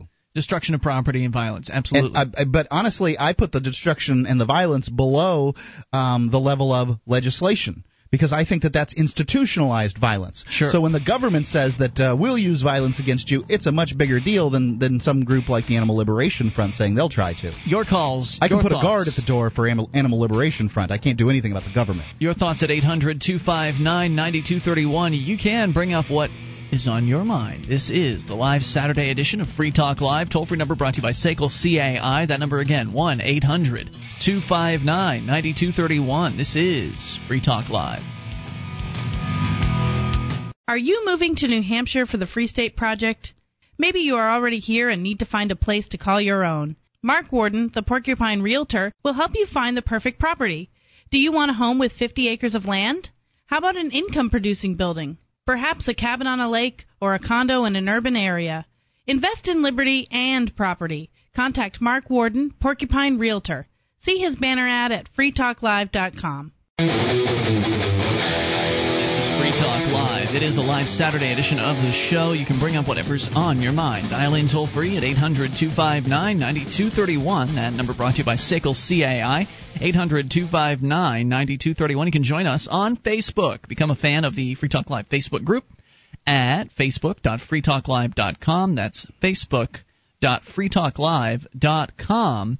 And if you hate making extra trips to uh, carry the grocery bags back from the car, well, you need to know about the Totasak. I've been using it for the last few months here at my house, and I absolutely love it. T O T A S A K dot com. Got two of them in the back of the car at all times, and it's only myself and Julia, so it's not like we've got a whole family uh, of people. But if you had a whole family, you might want to have four of them or more in the back of the car, because these little tools will allow you to load up as many bags as pretty much as you can carry onto one of these uh, 100% recycled materials uh, handles that are made right here in the United States. It, it, you wouldn't believe how it uh, multiplies your ability to carry bags.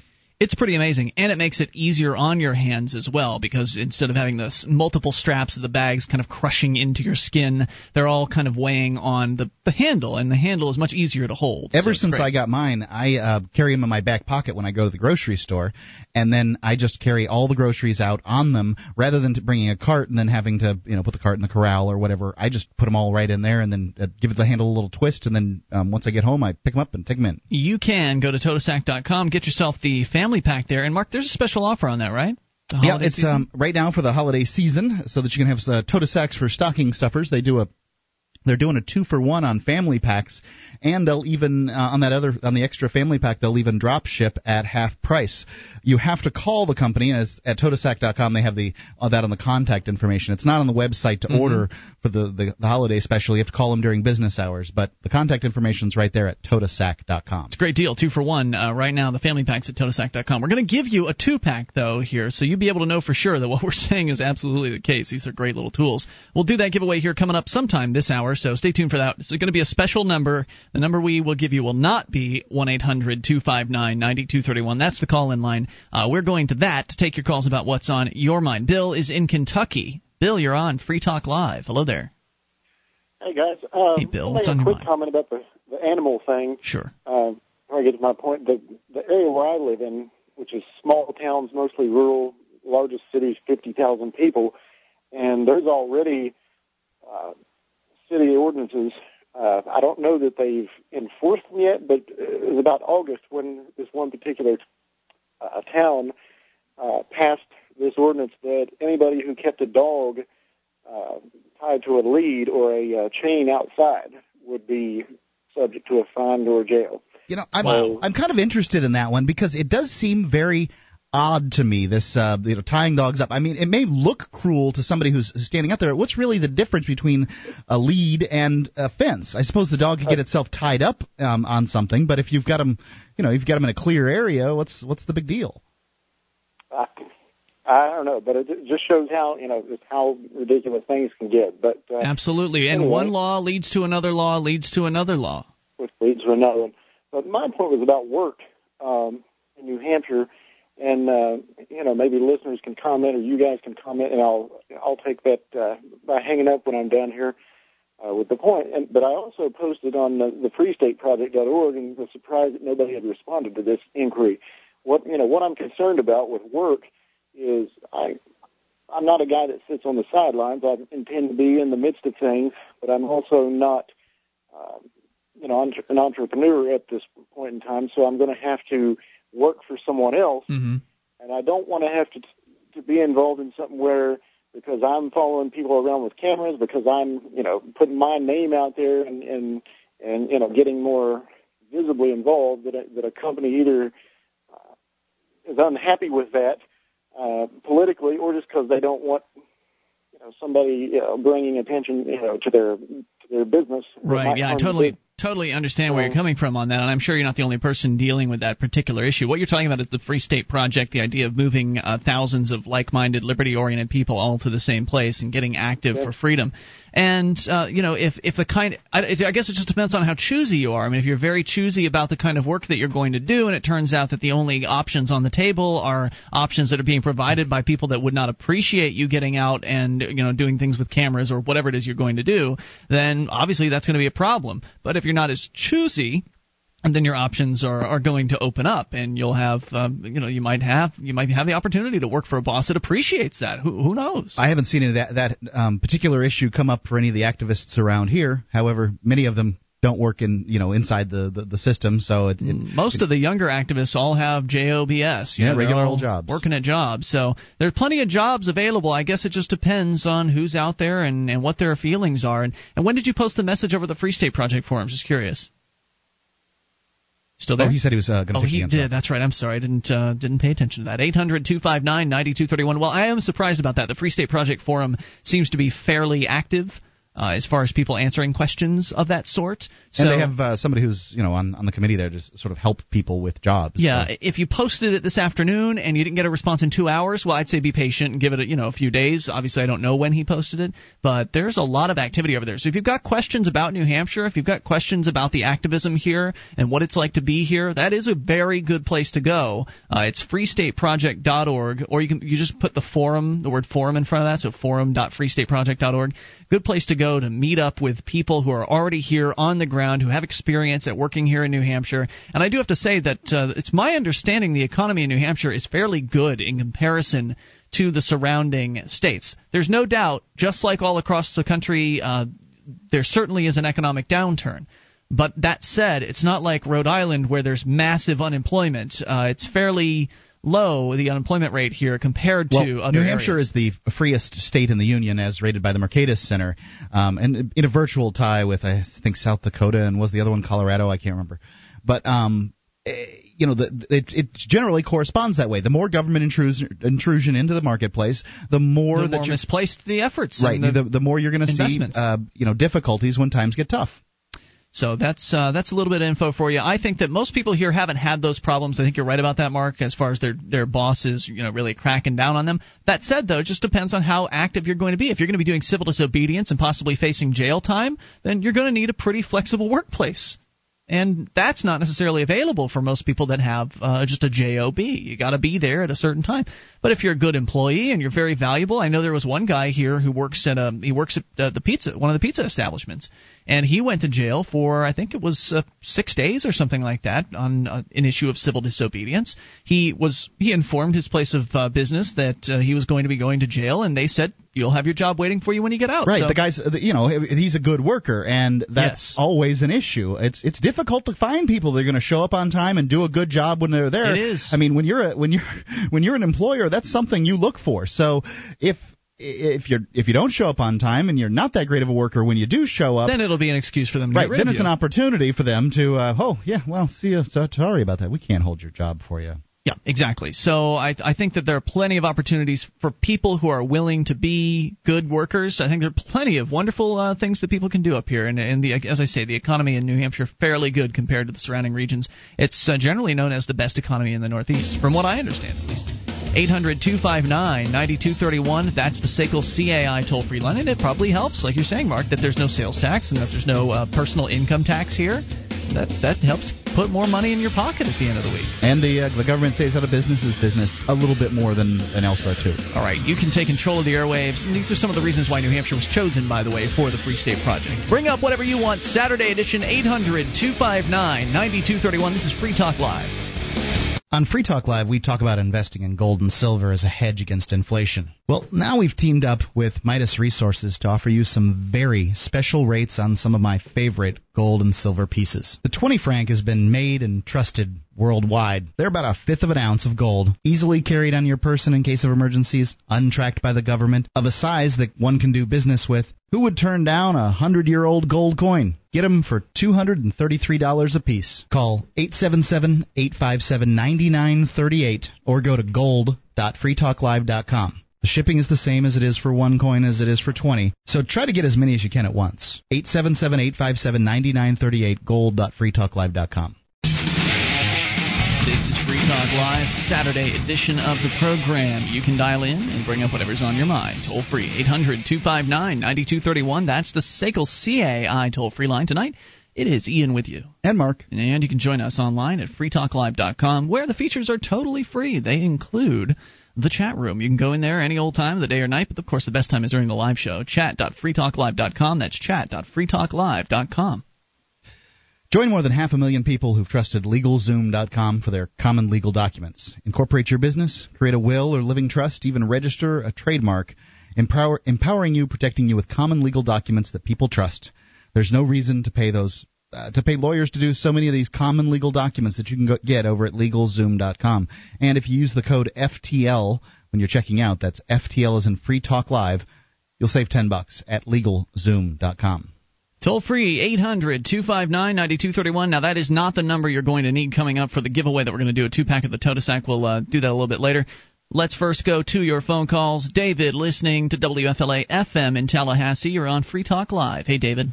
How you doing? Hey, what's on your mind tonight? Uh, uh, I, I enjoy you guys. Thanks, David. What's on your mind? I- Go ahead. Okay. Uh, people have been calling in from Tallahassee and talking about cats. Uh, Tallahassee has just passed an ordinance that that there's a leash law for cats. A Can you leash imagine law. Putting a cat on a leash. I've tried it. It doesn't work very well. They my just lay kitty. down. They Yeah, turn the civil disobedient That cats. doesn't work. Yeah, I can't imagine that.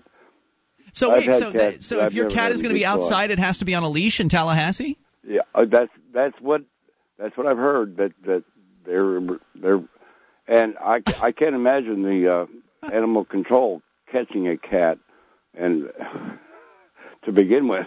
Yeah, I mean that sounds like somebody's. It's like somebody's going to get hurt. I remember uh, when was a kid I used to chase the lizards around in, in Florida. I, I think they're called anoles. And uh, as I tried chasing them around as an adult, it's I just banged my head on something. I'd be nearly knocked out. It, trying to chase uh, an animal is just nuts. Right. I also have a little side note. Sure. This I I don't mean to be sexist about this, but but maybe you're that way. But I I can think of a lot of women that that ought to be declawed. Thank you for the call, David. 800 259 9231. Is that more of a comment about David's life than uh, anything else? I don't know. I don't know. Uh, you I, I can tell you when you find a good woman, you should marry her. You uh, can bring up whatever you want at 800 259 9231. I think I found a good woman, but she doesn't want to get married, and I don't want to either. So Maybe that's how about problem. that? I mean, I'm not interested in that. I'm Uh, not saying a government marriage necessarily. Well, I, I don't think she's just into the whole ceremonial aspect at all. Not, I mean, I think that if there was going to be a marriage, that it would definitely not be governmental. I think she would certainly agree to that.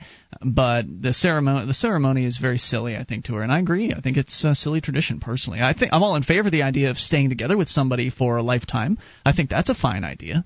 And if you like those traditions, then by all means, spend all kinds of money on them. Now, you, Mark, when you got married, you didn't really spend a whole lot, and I was impressed with that. You know how I am, uh, frugal. I like I think is what, the word I'd use. Yeah. I like what was it? A donut cake that you had? I think? Yeah, we we got a, uh, several dozen donuts from I think it was the local Publix uh, glazed donuts, and then put a put the little the little white uh, couple on top, you know, that they Yeah. got, and um, great. you know, you kind of stacked them up. You you know had Yeah, a, a like a pyramid. ring. Uh, exactly, concentric kind of rings, I suppose. yes. All right, we continue. It was a nice cheap cake, and uh, we we managed to do the whole wedding for I think for fifteen hundred bucks, and it was 120 people. Not too shabby. Let's go talk to Mike, listening in our very own Keene, New Hampshire, to WKBK. Mike, you're on Free Talk Live. Uh, good evening, gentlemen. Hey, Mike, what's on your mind tonight? Well, I'd just like to comment on the uh, Free State movement and make a long story short. Uh, I've grown to know a number of the people from the movement, and I've found them to be very kind, loving people, and who have an ability to want to work with one another, not fight with each other, work together to, uh, you know, make, make it a, be- a better place to live. And here's a, how I got to uh, meet a bunch of them was our church was defaced, Mm-hmm. and, of course, and I was quite angry to begin with. I can understand. I'd have been I'd have been pretty outraged myself. I mean, what happened to your church was essentially some presumably some teenagers uh, came along and uh, tagged it with all kinds of uh, phraseology. But one of the important things was they used the the uh, the circle A and they uh, called themselves anarchists. And there are people around here within the Free State Project movement that would consider themselves anarchists who are very upset that these kids or these punks, whoever they were, uh, did that and labeled themselves as anarchists. And it does have to do with a misunderstanding of the term anarchy or anarchist. And so basically, what happened was a lot of anarchists showed up to your church and helped you repaint. Yeah, and and and that was that was what because when I went around and read the stuff and you know I prayed and I said you know let's make let's turn this into something good. And a whole bunch of the people from the movement came down. None of us asked them to come down. They came upon when their own they opened up their hearts. They came down and they worked real real hard to help you know cl- cl- clean the church up and you know I thank them all for that. And so subsequently I've got to know a number of them. Some of them have joined our church, and they're all good. From what what I've seen, all great people. I think so, Mike. You know, I and of course I am one of them, uh, but uh, not one of the ones that joined your church necessarily. But we've met before, and you're a very uh, nice guy, and uh, and I think you're absolutely right that it's been a wonderful uh, growing experience for everybody around here. But there are certain people in this community that and, and Keene specifically, it doesn't happen so much around the rest of the state because well the Keene activists tend to be a little bit more outside of the system kind of activists. Uh, they tend to appreciate things like civil disobedience uh, here a little bit more than you'll find in the rest of New Hampshire, and so that that sort of crowd of activists is attracted here. And as a result of that, some people are are very upset within the community. I think it's a small group of people, but they're very loud and they they want to make it sound like it's everybody. They they talk as though we don't want you here in Keene. Uh, you're not right here get out of here, free staters, that kind of thing. This kind of anti free state, which is really an anti liberty activist um, mentality that's uh, that's happening here. And from what you're telling me is, Mike, you've had a chance to meet these free staters and these liberty activists, and you're saying they're not at all the you know the evil invading horde that some people seem to think they are. No, that's just a mis. That's a gross misnomer, and that's just perpetrated by a very small number of people that are pretty close-minded, which you will find in all communities. But I find that, uh, you know, matter of fact, I'm going to, I've been support, very, very supportive. One of my brothers who's incarcerated, and we've been praying. Our church has been praying. We've held vigils up on the common D- don't our, gloss Mr. over it, Mike. Hoffman He's, out of jail. He's not just incarcerated. You're talking about Kurt Hoffman. He's Yes, been sir. incarcerated for 180 days because he dared stand up to the judge in court. He dared to uh, to ask the judge to say please when the judge was demanding that uh, that he sit down over you know the the defendant's table. And so he was somewhat disobedient in court, and as a result of that, he was slapped with 180 days and has been in there now for well over a month. He's coming up on I, th- I would say a good month and a half uh, at this point. Some of the activists have been doing things like uh, candlelight vigils, and there was in fact one just tonight. I know you've come out to a couple of them so far, and of course people are going out and visiting him. People are writing him. If you want to write something to Kurt, you don't have to be here in Keene or in New Hampshire. There's a great website. It's called Mail to Jail, mail-to-jail.com. You can go there and you can write a postcard or you can write a letter to Kurt and mail to jail will pay for the postage and they'll print it out and they'll stuff it in an envelope and they'll get it out the door and and uh, and send it off to Curtin. That's really great because it gives him something to do while he's behind bars and it really helps when you're on the inside and you know that people on the outside care. So if you want to know more about Kurt and his situation, uh, please visit freekeene.com because it's absolutely awful what the tyrants here in government have done to him and his family and his uh, his loved one Auburn, who's now you know all by herself outside of uh, jail trying to take care of things on her own, and she's doing as, as best a job as she can. Um, but I'm certainly the more uh, assistance we can have here, the better. The more people we can get here that care about freedom enough to actually stand up for the freedom of others, the better. And we can we can stop these tyrants. I think, Mike. I think it's possible. Well, let me tell you a little bit. I, I, I met Kurt. Kurt. Kurt is probably one of the most kind-hearted men, loving men that I've ever met. I know Auburn very well. Just an absolutely beautiful person, and uh, you know I've I've taken this you know upon my heart as a lot of other people have to see whatever we can do to to get him get him out. He, Kurt belongs out doing good work because he's a good good man. Well, the news now, Mike. I don't know if you heard this, but there are going to be daily candlelight vigils now outside of the uh, the judge's house and the uh, the man's house. The sergeant, the police sergeant that attacked him, violently attacked him and, and injured him. And I thank you for the call tonight. I appreciate hearing from you.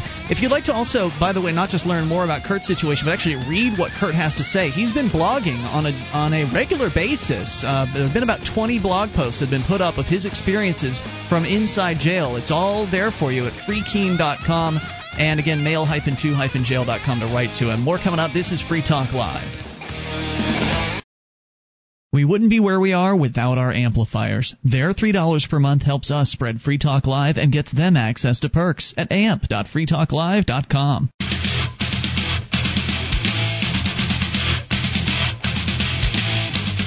This is Free Talk Live. It is the Saturday edition of the show. You can bring up whatever's on your mind. Just dial in toll free 800 259 9231. That's the SACL CAI toll free line. 1 800 259 9231. Tonight, it's Ian with you. And Mark. You can join us online at freetalklive.com where the features are totally free. Now, if you like the show and you want to help support Free Talk Live, one thing that we really need you to do, and this is a big, big really, is to vote for us. Not in the normal monthly voting thing that we do. This is big time. This is the Podcast Awards. It's a once a year voting opportunity for Free Talk Live's listeners to really help us out because we have won the last four podcast awards in a row. In fact, there have only been four podcast awards until this year. This is the fifth year that they're doing the podcast awards. So far, Free Talk Live is the only show that has won all four years in a row. So right. this but year, there's no guarantee that we're going to um, win because the competition is very fierce. It's very heavy competition this year, and so if we win this year, it'll be we'll be the only show to have ever won five years in a row, which will be a nice little uh, trophy for us. And you can make it happen.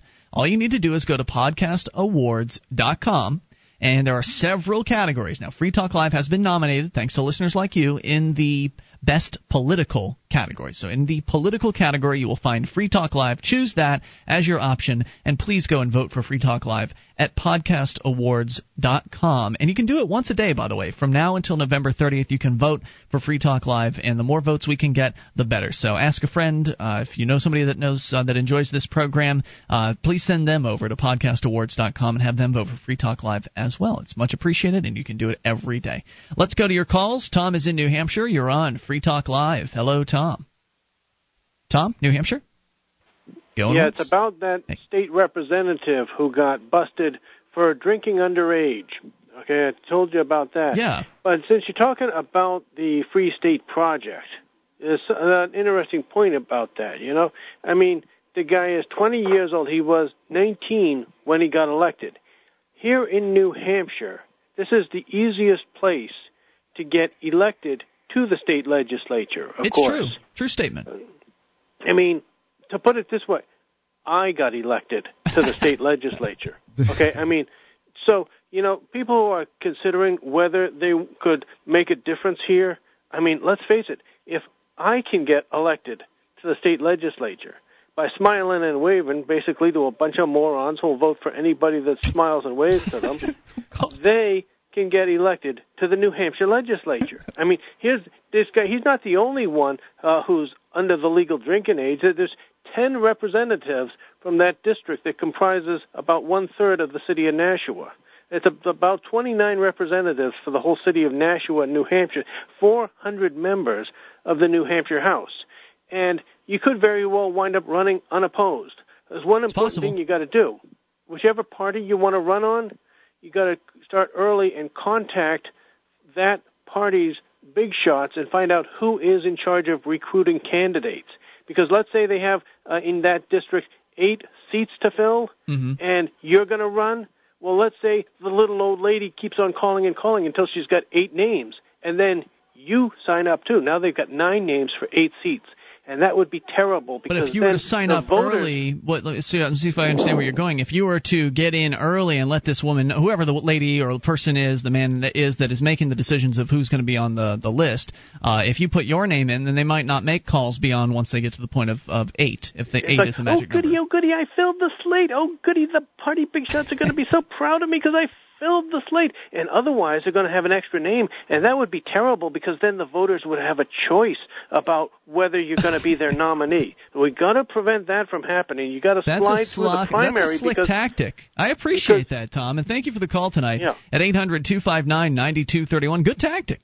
And people are getting involved on the political on a political level, which I, to which or at which I have never seen here in New Hampshire. It is amazing. I mean, having come from Florida, being a Florida native, living there for 26 years of my life, watching and as these libertarian or liberty-oriented candidates just go down in flames, down in flames. They couldn't get elected to city council positions, No. dog catcher, uh, mosquito control. It's just nothing. Here we already have a handful of Free State Project members, Free State Project participants that are actually state representatives, so called. And uh, that's only after having a few hundred people moved here, and you have to have lived here for two years in order to run for state rep. So in 2010, there will be a whole lot more free staters that'll be eligible in the first place to even run. So we didn't have as many people that would have run back in 2008. So every two years, it'll just be more and more uh, free state liberty activists that are that are running for office, which means more of them will get in and make it more difficult for the statists, make it more frustrating for those who support the government and intrusion and oppression. By no means have we taken the snowball of government growth and rolling it and rolling it back up the hill.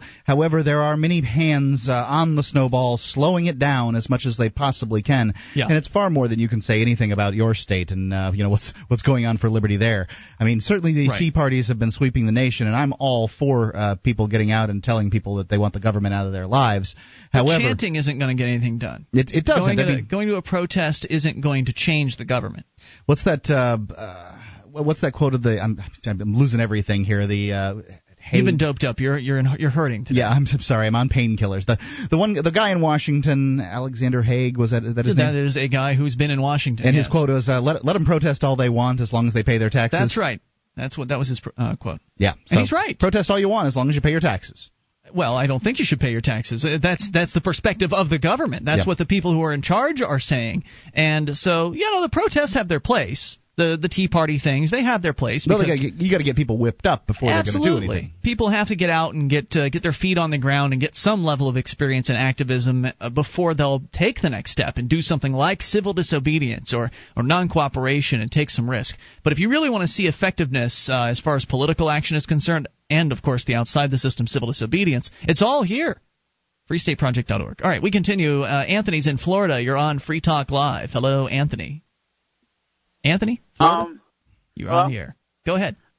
um, sorry, my phone cut out a little bit. That's all right. What's on your Um, mind tonight? We, I had a story to tell you guys.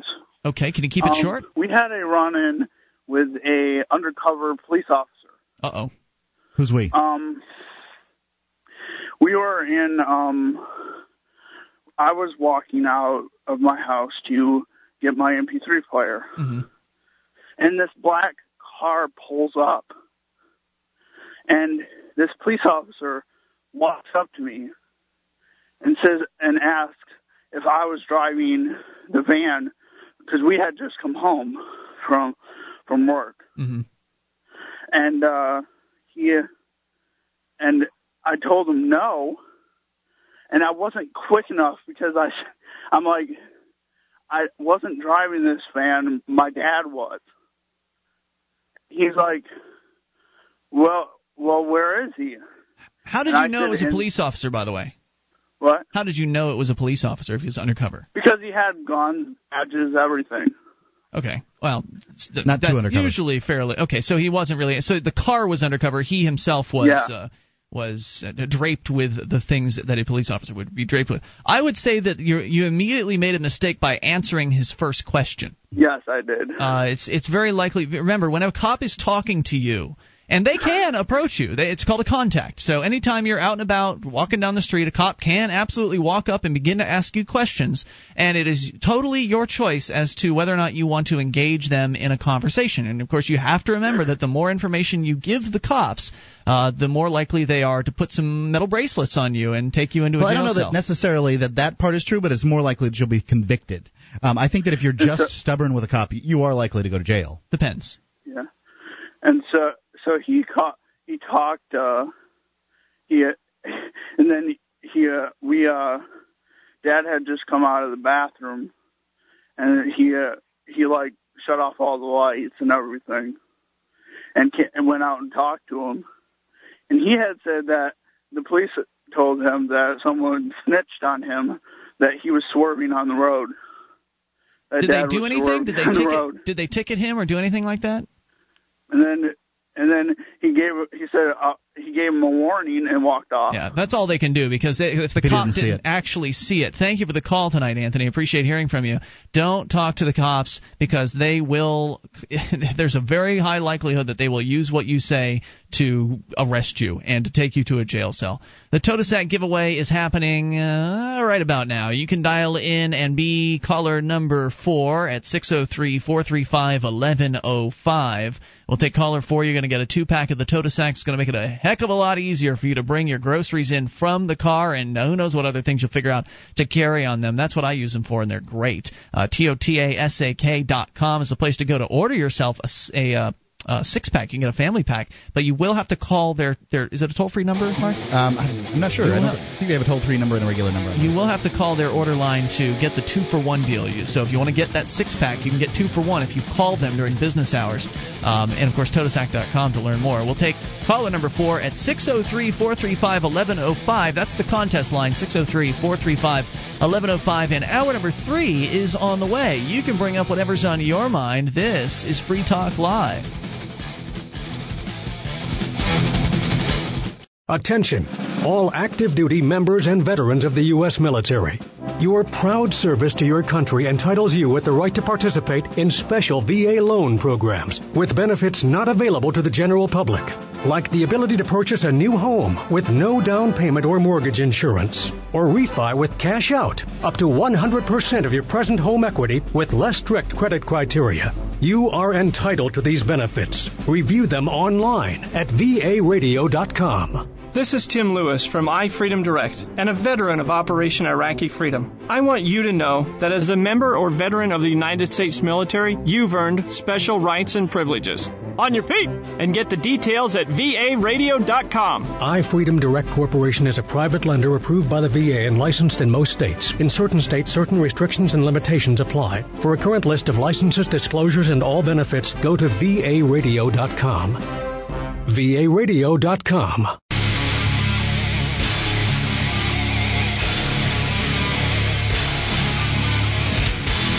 This is Free Talk Live. We're launching into the third hour of the live Saturday edition. You can take control of the airwaves and bring up whatever's on your mind. Dial in toll free to 1 800 259 9231. That's the SACL CAI toll free line tonight. It's Ian with you. And Mark. And you can join us online at freetalklive.com. The features are free, so enjoy those on us. Again, freetalklive.com. Right to your phone calls we go. Jim, listening in Tampa to WFLA. Jim, you're on Free Talk Live. Hey, how you doing tonight? Just great, Jim. What's on your mind? Well, I've got a question. You, you mentioned that you were from Florida. What transition problems did you have going from Florida to New Hampshire? Transition problems. Well, I mean, I'm a Florida native, so I was a little bit concerned about the the cold weather factor, um, and uh, my my hands and, and feet are still fairly sensitive uh, to the cold. But as long as you wrap yourself up, keep your your trunk nice and warm, you, you'll be fine. Uh, and plus, yep. I've adjusted to it. I mean, I remember when I was in Florida, and I've been here now for three years. Moved up uh, back in 2006, uh, Labor Day weekend of 2006. And so it's been over three years. And I remember that down in Florida, it would rarely get below 50. there was maybe a week where it would drop to freezing ish during the nighttime. Right, that's the nighttime, but not during the daytime. right. So I remember Right. I remember when it when it was in the 60s in Florida, I would have a coat on and I'd be all bundled up and I'd think it was really really cold outside. And now if it's 60 and sunny out, it's a really a warm really day. nice day. So uh, so yeah, there was definitely some adjusting. But as far as other things, really it's just a matter of moving. So I sold off most of my furniture before I left. That way I didn't have to haul that up here, and I bought a lot of that stuff at garage sales so I could save some money and Learning uh, to drive on, uh, you know, in ice and snow is an important, uh, uh, you know, trick. Taking but it slow helps. That's really the trick. Is to, having all-wheel drive helps as well. I did get a new vehicle, uh, not a new vehicle, but a new, something that was new to me up here. I uh, changed from a truck to a to a Subaru, and those are all all-wheel drive. So any any Subaru you get is going to have that. And they, you know, for you might want to get winter tires. Uh, that makes it easier to handle snowy and icy icy conditions like that. But if you're just puttering around in in the city, uh, the, you know, there's not too much you have to be concerned about. One of the other things you might want to do is get yourself an emergency kit put together in case you are driving from place to place in remote locations. Uh, that way, if something tr- you know something awful happens to you, you'll you'll be able to survive the the weather. Um, so the weather is certainly an issue up here, but for me, it was a still it didn't prevent me from coming here because I wanted to be around like-minded people. I wanted to get around uh, the the people that had moved here already, and of course there are more coming here. There's a new guy in town uh, tonight, as a matter of fact. Uh, but new people coming up to New Hampshire all the time and, and getting active for freedom. I wanted to be where the action is, and it is here. How about if you? Uh, I've got uh, several boys. Uh, if you were going to compare the schools from down here to up in New Hampshire, what would you say that would be? I'd say that um, if you're if we're looking at government schools, and I'm never going to recommend at all that anyone send their children to government schools because I think that it's uh, you know they're socialist indoctrination centers. However, the socialist indoctrination centers up in the Northeast in the in New England area are significantly better than any socialist indoctrination center down in the South. Is that true? Absolutely, they take uh, they take education extraordinarily seriously up here, and uh, down there where you are, I'm sorry, the voting population by and large doesn't have children. They're over 70, and they don't want to spend money on educating your kids. Well, and they don't comprehend because they're still living in World War II. Yeah. Any other thoughts for us tonight, or questions, Jim?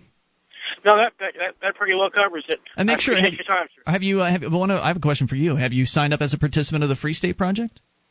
Absolutely. I signed up to move up in 2012. Oh, great. Well, we'll look forward to seeing you then. And I thank you for the call tonight. In fact, what we found out is there are a lot of people that are Free State Project participants in that they are individuals who've decided to make the move from all across the country and around the world to New Hampshire in order to get active to achieve liberty in their lifetime. We're as darn close as we can get uh, to, get up here. What we've noticed is that the more news starts to generate out of uh, New Hampshire, the more liberty oriented news, whether it's political successes or successful civil disobedience. I mean, just today, by the way, uh, just today we've wrapped up two full months of people smoking cannabis in public here in Keene and also out in Manchester, New Hampshire. It's been going on day after day. People at 4:20 in the afternoon uh, getting high in town square, and it's been an amazing experience for me uh, going out there and, and watching this mass civil disobedience going on, and the police leaving it alone. So news like that, um, and plus the, the political successes this year. Dennis Goddard from the New Hampshire Liberty Alliance I outlined some of those, even in an off year, essentially municipal election year. There was some uh, some successes. And so when that news gets out there, it gets people revved up. It gets them excited because, well, there's real success happening here on the Liberty front, unlike anywhere else for the most part. And that that has encouraged more than a handful of people to move up their move plan. Some people have said, "Yeah, I was I was going to come in 2012, but it's so darn exciting what's happening there. I wanted to be there now." And I have to say, I'm glad I didn't wait as long as you know I could have. I could have waited longer we could still be down there. I mean, Yeah. the, the the basic the basic agreement with the Free State Project is to simply move when the counter gets to twenty thousand within five years of the counter getting to twenty thousand. Twenty thousand participants who've said they would move. and it's at ten thousand right now. So Yeah. It- well, it's close, isn't it? No, nearly. Hasn't quite crossed it. So we're close to 10,000. So help us get there at uh, freestateproject.org. All right, we continue with your calls, and we'll go to, I believe Joe is on the line in California. Joe, you're on Free Talk Live with Ian and Mark. Hey guys, how you doing? Joe, what's on your mind tonight? Well, I just wanted to. Um, last few weeks ago, last week I think you guys were talking about Walmart and um, sweatshops, and I kind of wanted to relate a story in our local area about Walmart. I Sure. think you guys will appreciate. By all means. Um, well, there's a there's a Walmart obviously in this town. which There's a Walmart in every town. place. No, not true. I don't think New York City has one. I guess it's not a town. But go ahead. But um, so they've been there for I don't know, 15 years, 20 years, and they've been trying to expand into groceries and add a grocery section. Sure, for a super um, Walmart, as they are called. For Walmart, right? And they've been the city council fights them all the time, Ugh. and they've had to go through environmental studies after environmental study, and they've they've jumped through all the hoops. And just a couple weeks ago, they had another vote on whether to allow it or not, and everyone thought for sure they would approve it this time, but the city council denied them again, and I cannot believe the reasons they gave. They didn't like the deal that Walmart was giving them because they're trying to get them to cut them the, the town a good deal. yeah, they want a big check. And right, and so what they want now is a million dollars to go to low income to buy wood stoves for low income people, or not wood stoves, alternatives to wood stoves, because there's a pollution problem in the town, kind of when people burn wood. So they want them to give the city council or the city a million dollars to disperse to the people.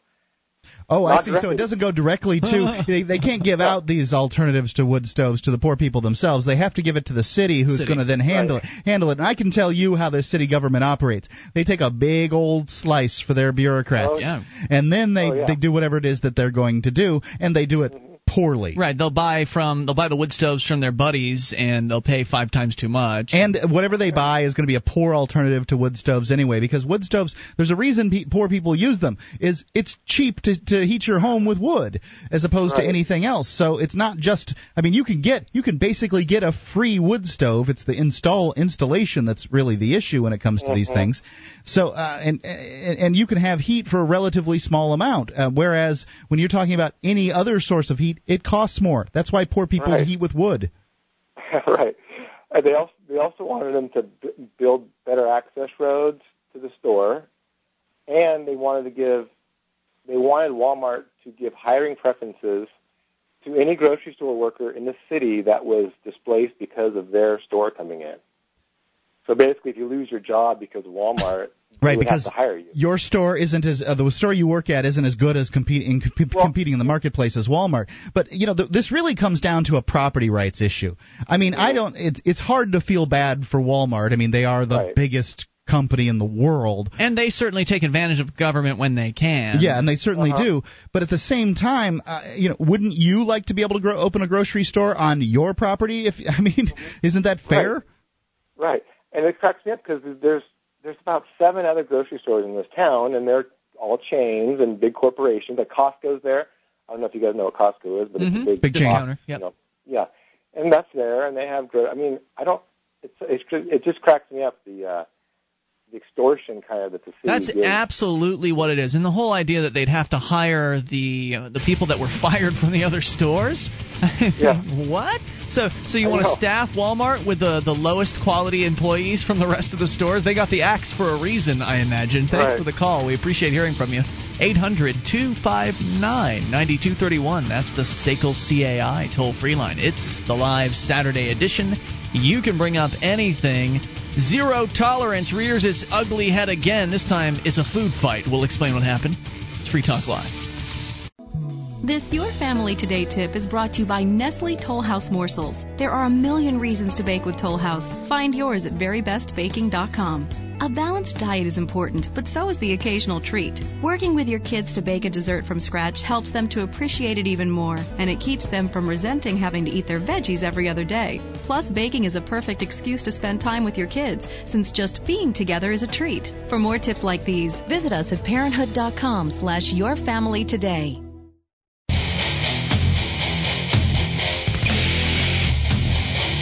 Free Talk Live. You can bring up anything.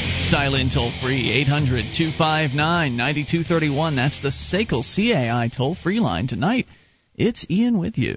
And Mark. And you can join us online at freetalklive.com. All the features are free, so enjoy those on us. Again, that's freetalklive.com. Have you heard of the Millionaire Patriot?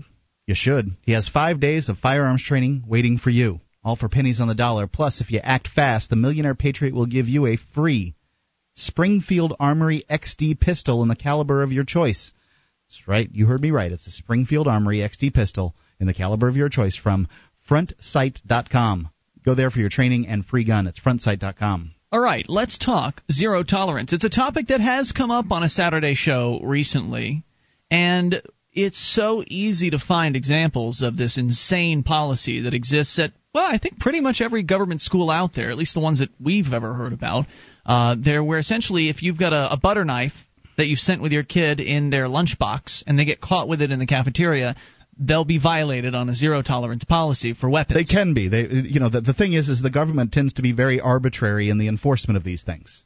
Well, and it seems like with zero tolerance policies, they're very, very in favor of enforcing because, well, they want to show well, that they're those are the on- news stories that make it. What you don't see Yeah. is probably the hundreds, if not thousands, of butter knives that get whipped out in cafeterias across this nation. The, uh, and it doesn't really matter to the average parent. Uh, I would just imagine that's true, and it doesn't matter to the average parent until their little son or daughter Gets is the up. one that's that's caught up in this zero tolerance thing. And once the mechanism gets, the, the government apparatus gets rolling in these situations, there's no stopping it. No, sometimes uh, kids, for for the most innocuous of things, are suspended or expelled or somehow punished. Saturday school, all kinds of uh, punishments for some of the most silly things, like you know, bringing an aspirin to school. It's a violation of the zero tolerance on drugs. This what this story here isn't as outrageous as some of them that we have read because you know somebody What? could have really been hurt in this situation. This is a this is a story in which people were arrested for a food fight. I think that's pretty outrageous. Sure, man, but that you've never been hit in the head with a with a uh, lunchroom tray either. Oh, is that what happened? Someone got hit with a It, with a tray. That didn't happen. Uh, they they are not claiming that. However, Well, I, whenever I've seen a food fight, which hasn't been very often, but it's usually been food that is thrown, not there's the trays. claim that a tray a, a tray went flying through the air. I see. And you, you know, I mean, it's a it's a situation where uh, I think one Do thing you leads arrest to someone for that though? I mean, even if somebody did get hit, even if little Johnny hit little Billy with a tray in the cafeteria, I don't think you need to call the police department in in for that. I think that that's where Well, I think know, that's little where the- Johnny gets uh, to pick up the trash around the school for a, for a day. Or I think that's where uh, I think that would be a situation where little Billy's uh, parents should be called in, and it is what they want to do. If little Johnny did assault little Billy with a with the edge of a lunchroom tray by throwing it through the air, then you know maybe that's the instance when uh, charges should be brought up. Charges? Are you kidding me? You're talking about just some kids having a little a little spat. I mean, uh, th- If one kid shoots another kid in the head with a with a revolver, is is, is that a little spat? I would say that that's a little bit more serious. Dude, it's a lunchroom tray. If it's chucked across the room, I'll tell you what. Tomorrow I'll go find a lunchroom tray. You stand there. Let me chuck it at your head, and we'll find I out what punishment charges- you think is just, You're just at talking that about, point. You're talking about what are we talking about? Elementary school here? What is this? Uh, Let me read the story to you before you go. Uh, Two elementary school kids getting in a, in a fight involving think a it's lunch an- tray. I don't think deserves to, uh, the cops to be called. I think this is more like a middle school um, because the the kids are. I, th- I think they top out at 15 years old. Well, I'd, I'd like to hear what your thoughts are as well. At 800 259 9231, should the police be brought in on a, on a lunch tray being flung? I don't know. I'm not. Uh, no, no, not, not a lunch tray being flung isn't what I'm talking about. I'm talking about a lunch tray hitting somebody in the head. That didn't happen in this Yeah. instance. However, you and your little lackadaisical way of enforcing things, I just think, uh, you know what? Little Johnny should have to um, renumer- renumerate little Billy for I his think hospital restitution fees. absolutely would be appropriate. I don't and know. as far as I'm concerned, he can do it by cell- turning big rocks into little rocks. I do Oh, not care. please. All right. More than two dozen students were slapped with criminal charges in connection with a food fight in the cafeteria at a Chicago charter school. CBS 2's Pamela Jones was there Friday when the kids got released from police custody. The students were caught in the chaos at Perspectives Charter School and Calumet campus. Police arrested 25 students ranging from 11 to 15 after a food fight broke out in the cafeteria Thursday. Now, I'm not saying that I think that this is right. I'm just saying that if, if you know, the situation happened where somebody got hit in the head, and they If didn't. someone was seriously damaged, God, I can are we- understand having some sort of You're going to be brought up about it. seriously damaged if you get hit in the head with the edge of a food tray. When I was in prison for nine years, they used to use these weapons. I've seen men with their heads split wide open, lying on the floor, bleeding into the Jeez. drain, dude. Shut your freaking fine. mouth. the next thing that you know, I saw a tray flying in the air, and then I saw an, or- an orange fly. Now, I used to get an orange fight. I lived, grew up in Florida. I used to get in orange fights all the time with the neighbors' kids. We'd fling grapefruits and orange and Yeah. kumquats at each other because you know nobody eats those things. Um, some people, I suppose, have really good trees. Student Jordan Grievous, very funny name. Then I heard the words "food fight." The incident injured about three students. Student Portia Carter says that she tried to help one of them out but got arrested and handcuffed. This is kind of a bad situation. You happen to be there, the cops swoop in and you know just Yeah. take it. You're just trying to drag somebody out of the milieu there. Some of the students say a staff member belittled them, calling them animals. Then the police hauled them off. They stayed at the sixth. Sixth district Chicago police station for hours before sa- parents say that they were notified. He's been sitting here from 12 to 5, uh, parent Keith Holmes said. They wouldn't let him call. Obviously, they wouldn't. I'm angry, yes, very angry. So, what um, a lot of the parents are concerned with here is that uh, the kids will have these charges on their record and won't be able to get into college because they can't be dismissed until they're 17 or something like that. And I think that that's a uh, it's a legitimate concern. When it comes to a food fight, it seems to me that the kids, uh, you know, that the, the punishment should be able to be handled inside the school system. That's what I'm saying. until somebody gets hurt, and that's something entirely different. Kids get different. hurt in fights all the time. I would hope the police are not called on every single instance. If somebody jacks another kid in the face and busts his nose up, do you need the police to get involved? I think we can find ways to uh, I'm not solve talking these about problems. a little bump here. I'm just talking about. uh, I'm know, talking. I just said somebody's, you know, could have their nose broken in a fight at school. Fights happen with kids all the time, and thank goodness they're not calling the police in to deal with this stuff. They have internal. That's all I'm saying, Mark. I'm not saying it wouldn't hurt if somebody got hit with a tray. I'm just saying I think you're jumping a little too far by saying bring the cops in. I think if somebody gets jacked in the side of a head with a tray and it and, and they're hurt, that their parents um, absolutely should be informed. The teachers should take uh, notes down, and if the parents Okay, want to bring agree so charges against that that student, then that's what they should be able to do.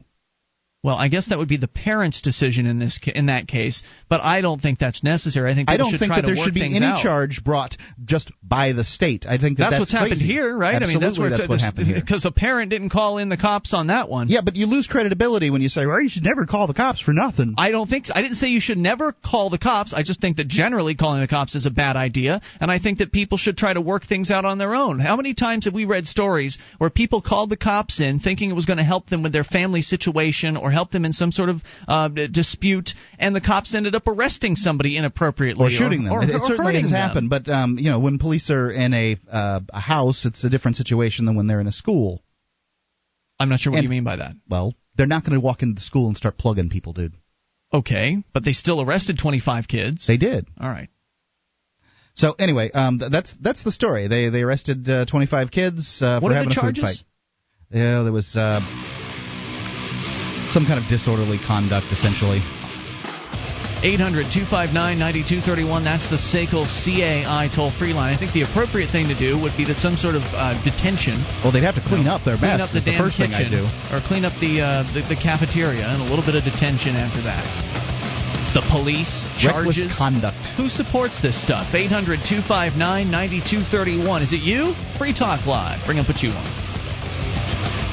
If you're paying more than $14.95 per month for DSL, you are paying way too much. It's time to make the switch to DSL Extreme, the nation's number one internet service provider. DSL Extreme is fast, and at $14.95 per month, it's cheaper than dial-up. Plus, you get free spam protection, a free modem, and 24-hour a day free local tech support with no setup fees. Restrictions apply. Call 1-866-2-GET-NET. That's 1-866, the number two, GET-NET. Or go to DSLExtreme.com.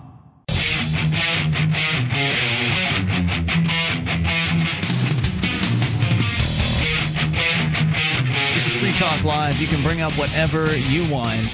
The toll free number is 1 800 259 9231. That's the SACL CAI toll free line. And tonight it's Ian with you. And Mark. You can join us on our website at freetalklive.com. We've got archives. If you've missed a moment of the show, all you have to do is click. They're right there on the front page. You don't have to log in, there's no membership fee like those other talk show hosts want to charge you. We just give it away.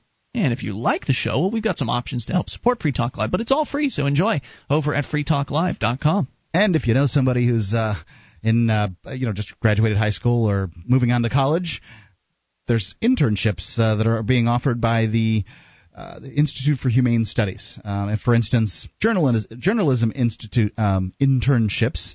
If you're interested in journalism and passionate about liberty, learn about print, broadcast, or investigative journalism by interning at a newspaper, media network, or state policy organization. The program includes a week long career workshop, a stipend, housing assistance, and mentoring and job search assistance after you've completed the internship. Placements are available during the spring, summer, and fall. Apply for spring placement by November the 15th, so you've really got to get on it. It's tomorrow. tomorrow. Tomorrow at midnight. But what about summertime? Of course, it's rolling. It's it's rolling. Uh, So if you procrastinate, you can still get in. Where do you go?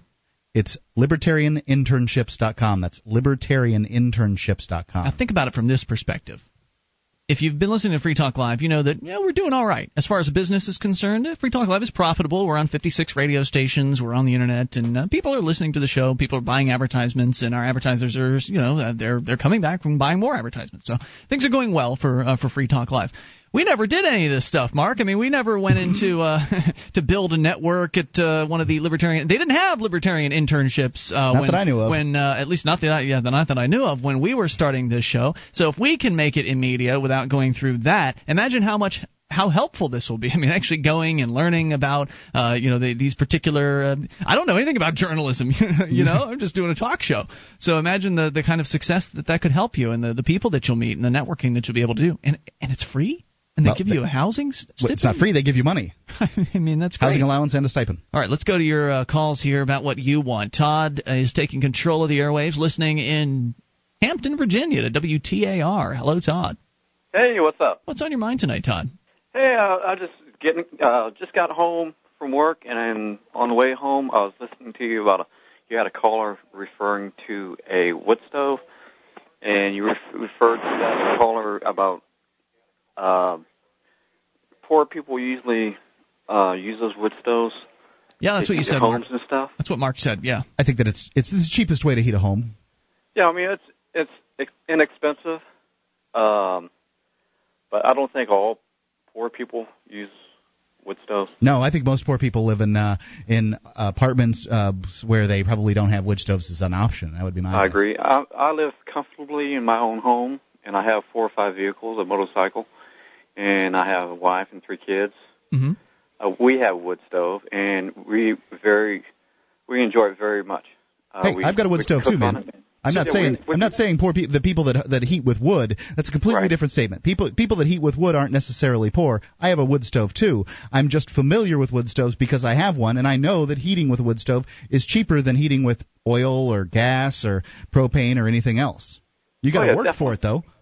Right, definitely. But we usually use ours just to pretty much heat the house. But we don't use that as our only heat source. We have a gas heater. Very good. And uh, we use the gas heater when it gets you know starts getting cooler in the house. Well, I, I only have I only have wood, so I guess you're the big time, huh? Yeah, I guess you can call that. but we really enjoy our wood stove, and we're not really poor. I wish I had one. Yeah, I don't well, think I'm not that's well off. Right, that's not what he was saying. He wasn't saying that people who use wood stoves are poor. In case uh, in case it was miscommunicated. Does uh, is there anything Uh, else well, on I your mean, mind I, tonight? I just caught the last part of that communication when I got on Sure. the truck and listened to the radio. So, anything else you want to talk I about tonight, Todd? To that poor people were using wood stoves, and I'd kind of disagree with. Fair enough. Thanks for the call. Appreciate it. 800 259 9231. That's the SACL CAI toll free line. It's one of those uh, things about being on the radio. People are going to misunderstand what you say. Yeah, if you tune in halfway through, it's it's hard to it, you- you've got to recap, that's for sure. But you can't recap everything because people are always tuning in. It's one of the things you have to remember as a uh, radio talk host is that at any moment, at any point in the sentence you're speaking, somebody could be flipping on their car radio for the very first time. You know, just pulling out of the the airport or something Yep. like that. I've never heard you before in their lives. You talk about you talking about uh, giving my young son a bath, and pretty soon people think I'm talking about raping babies. You never know. God. All right. Uh, hey, a little bit of good news here. I don't know if you heard this, Mark, but the American Medical Association, which is not a, an organization that gets too much praise on this show, because essentially it's really nothing more than Yeah, i I'm all for cartel. medicine. I'm not I'm not real really uh, I'm I'm not really big on uh, well unionized cartels. Yeah, it's a, it's a cartelization of the uh, the doctor, the, you know, essentially being a doctor. It's doctors getting together and setting rules to make it more difficult to be a doctor, and therefore artificially restricting the supply of people who can be who are doctors in the marketplace, therefore artificially inflating the prices. And of course, they're usually arguing for more government regulations. But in this case, they deserve a little bit of praise. According to the Marijuana Policy Project at mpp.org, uh, just recently, this past week, the American Medical Association, the U.S.'s largest and most influential medical association, passed a new policy stance calling for a government review of marijuana's legal status. Now, I don't know if that means necessarily uh, that anything will happen if the government reviews it, but their new policy urges that marijuana status as a federal Schedule 1 controlled substance be reviewed with the goal of facilitating the conduct of clinical research and development of cannabinoid based medicines and alternate delivery methods. It goes on to explain this position should not be construed as an endorsement of state medical marijuana programs. So, not exactly the most ringing uh, situation of uh, you know an endorsement in any shape or form, but But I think that scientists in the United States should be able to study marijuana. Essentially, saying can't. Yeah. And that, I mean, that's a pretty closed-minded uh, the view of things. Right. The way I see it. Schedule one is the DEA's scheduling process where they have Schedule one, two, and three, and it, basically Schedule one is the most serious schedule. So, so they have marijuana scheduled with PCP. Right, um, and here it is. The, the you know really a, a, relatively um, you know s- certainly less harmful drug than say alcohol, which is legal, and on the same level as heroin. Right. It- it's absolute, absolutely ludicrous, and I I can tell you why the DEA wants to protect their uh, sort of monopoly on uh, enforcement of. I guess they don't monopoly on enforcement of. Uh, but the reason they want to keep marijuana illegal is because they know. The DEA is intimately involved in their business, which is busting people for possessing things um, that they, you know, otherwise would be able to possess in the world. I mean, you know, they've grown them, they've bought them, it's theirs. They're in that business, and they know that marijuana is the most lucrative of drugs for law enforcement because it is bulky, it is stinky, it is easy to find, Yep. and it is in high demand. So number one cash crop in America. That's that's true. Uh, the marijuana is the number one cash crop in America, people. So if marijuana were to become legal, then the DEA couldn't bust people for it, and then the financing for their little war on drugs Yeah, that they've what been about their fighting. budget? The, honestly, it's the war on your friends and your family and your neighbors. War on freedom, or on the Fourth Amendment, privacy. Then that would be uh, severely hampered. If they would have to fire people, they're just you know they they just wouldn't need as many uh, bureaucrats out there looking. If well, I don't know how I don't know how how marijuana compares to the rest of the drugs, but I would say that you're talking about marijuana is probably it's it's certainly half of the arrests for drugs in this nation. a little more more than half. I And think. I'll bet you, if for pound for pound for drugs, that marijuana is probably something like 80% of the drugs that are The consumed. Yeah. Oh, consumed. Yeah, yeah. If I don't you- know if you for sure. alcohol. You, you're have to exclude alcohol and prescription Yeah. drugs from that formula. At least I was in my mind. Right. Uh, so, but still, a little bit of good news, right? I mean, the American Medical Association, a typically very, very conservative uh, organization, is not very interested in getting behind marijuana. In fact, they're they're trying to you know they're watching their words very carefully here. Not, they don't want to say they're in favor of marijuana. They don't want to say that they want marijuana to be legalized. They just want people to be able to research it. They want drugs to be developed from it, or to you know the possibility of to being able to do those things. But because marijuana is a Schedule One narcotic, you can't even do research studies on it. You can do it around the world in other places, but not here in the United States. And it's outrageous that, that marijuana should be treated as heroin as PCP. LSD, 800 259 9231. That's the SACL CAI toll free line, though LSD is certainly not on the. Uh, the level of PCP and heroin. Those are the most some of the most dangerous drugs. More coming up. This is Free Talk Live. This program is brought to you by FreeKeene.com. FreeKeene.com features audio, video, and blogs chronicling the transition to a voluntary society. FreeKeene.com also has comments and discussion forums so you can be heard. FreeKeene.com. Live, Saturday edition of the show. Only moments remain. Enough time for your call if you make it right now to 1 800 259 9231. That's the SACL CAI toll free line. 800 259 9231. Tonight it's Ian with you. And Mark. And you can join us on our website at freetalklive.com. We invite you there to enjoy all the features for free. Now, if you like the fact that we give you those features free, then please support us by going to become an amplifier at amp.freetalklive.com. It'll cost you all of three bucks a month. You'll get access to special stuff like the uh, the perks, like the Amp Only call-in lines, chat room, the forum, the Amp Only podcast, and more. Uh, you can go and get all the details and get signed up with any major credit card or PayPal account or some alternative options at amp.freetalklive.com. Again, amp.freetalklive.com. To Tallahassee, WFLA FM listener Ryan is with us. You're on Free Talk Live. Hello, Ryan. Hey guys, I love your show on Saturday night. Thank you, sir. Um, What's on your mind? I was calling about the uh, zero tolerance, and I think that the uh, in in our school system, I think that a big part of the problem, at least in my view, and mind you, I don't have kids myself, but you know, going growing up, you don't have rights as a kid in school, and no, you school, don't. And I think that that you know, we're I can't speak for middle school and elementary school, but as far as high school is concerned, here we are asking kids to you know get ready for college and to you know um work jobs and do all this stuff that are adult, but you can't have free speech in school, That's or crazy. you can't have a, a butter knife in school because of zero tolerance. And I think, and that's supported by schools being zones that are like completely separate legal entities.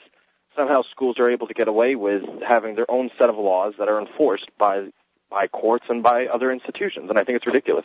I agree with you. When I think I think that the the the, the issue is Hello? that the, Yeah, hello? we're right here. Can you hear us? the, the government went um, the government got into the business Hello? of educating people. I don't know what to do. We're with having technical difficulties. Maybe put him on hold or something like that and see if you can get him back. The government got into the business of educating kids and it's all about the poor people i'm sure is, is what everyone worries about in these instances. But it's a it's a very uh, difficult position because most state constitutions um, state that a person should have the right to free speech. However here you have a government building that uh, you know is paid for by the taxpayers and a student doesn't have free speech there. They do have free speech in other public areas but not in a school. And i can see how you can't run a school with a, with everybody with the right to free speech because you'd never get any work done.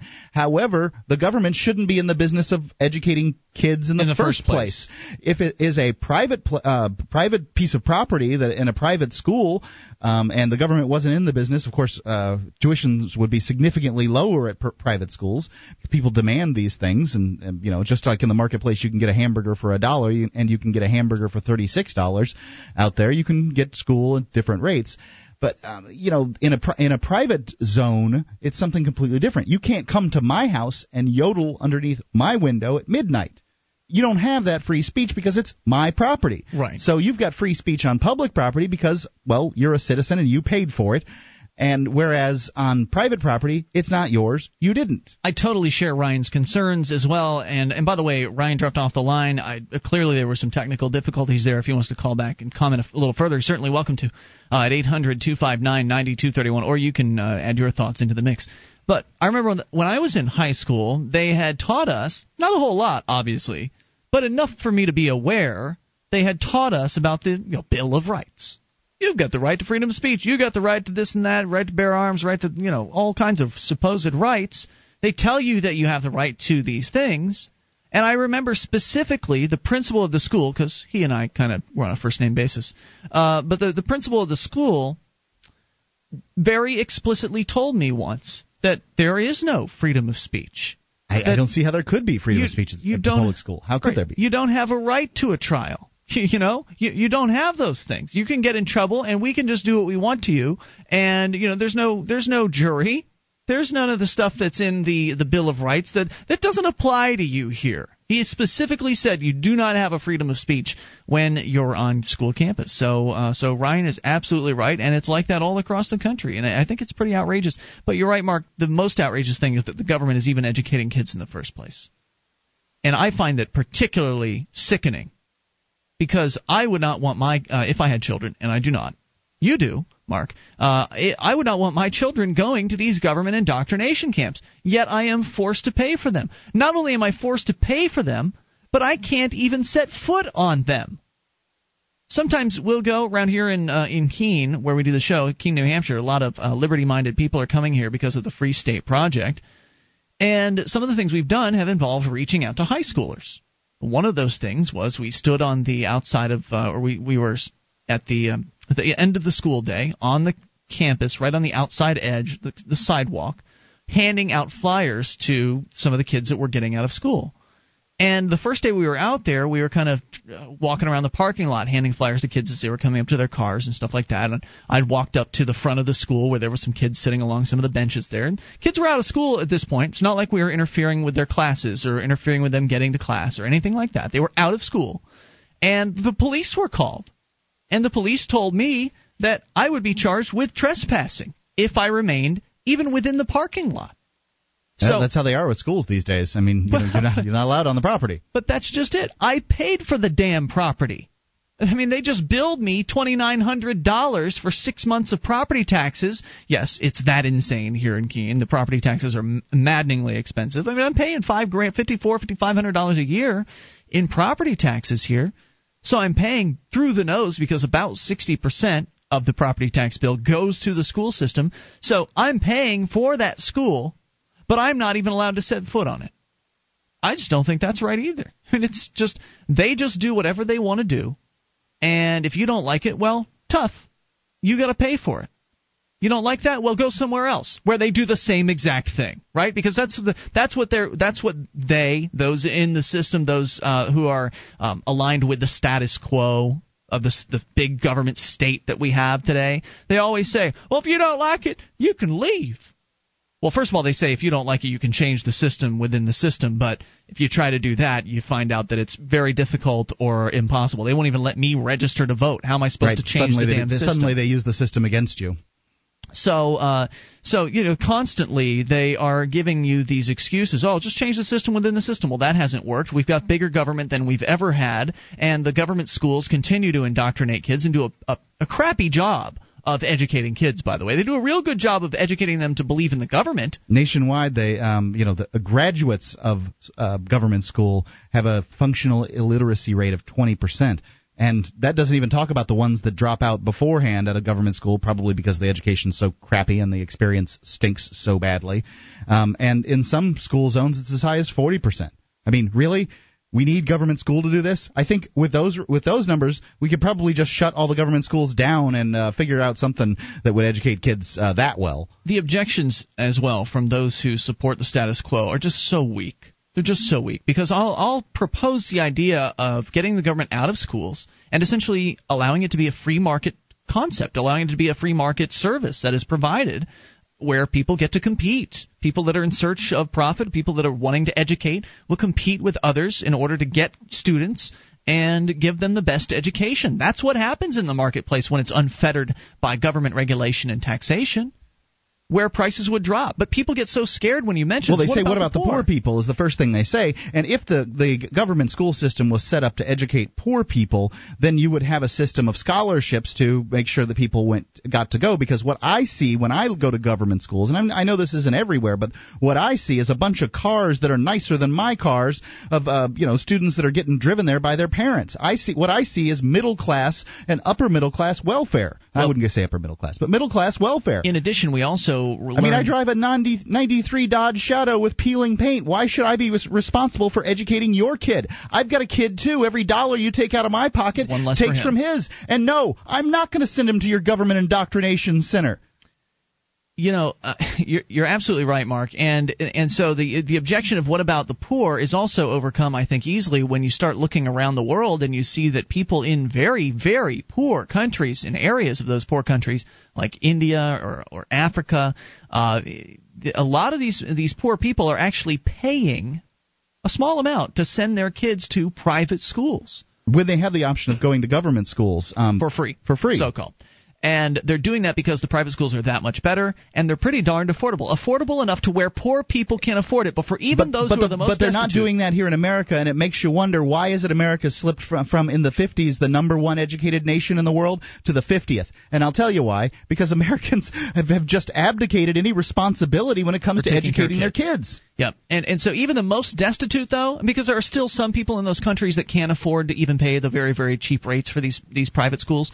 They're being just given scholarships by the owners of the schools who just simply want to Right. engender good feelings. These are in the people that live in huts. Yeah. They have no air conditioning, but they'll pay to send their kids to school. But here in this country, nope. Nope. Yeah, gonna- these middle class people would rather hang the responsibility of educating their children around my neck when I make less than them, and I, you know, I don't live as in as nice of a house and drive as nice of a car, and they want to take the money out of my kids' pocket to pay for their kids. We can uh, continue this conversation, but we'll have to do it on Monday because we're done for tonight. We'll see you online in the meantime at freetalklive.com. Wishing you a happy, fun, and safe weekend. How long can you hold your breath? Not long. After air, water is the most critical factor for life. There are dozens of toxic substances in tap water, even pharmaceutical drugs that city processing can't remove.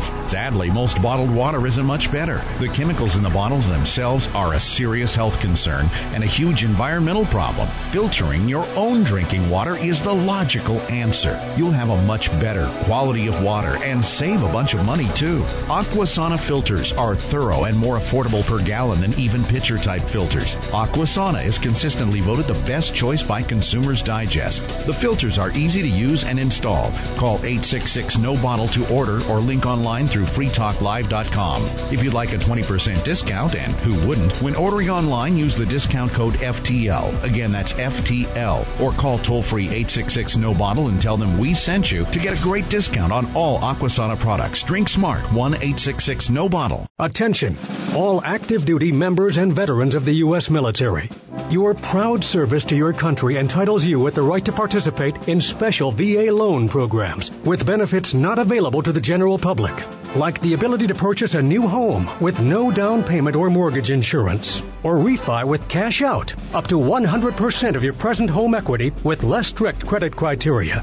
You are entitled to these benefits. Review them online at varadio.com. This is Tim Lewis from iFreedom Direct and a veteran of Operation Iraqi Freedom. I want you to know that as a member or veteran of the United States military, you've earned special rights and privileges.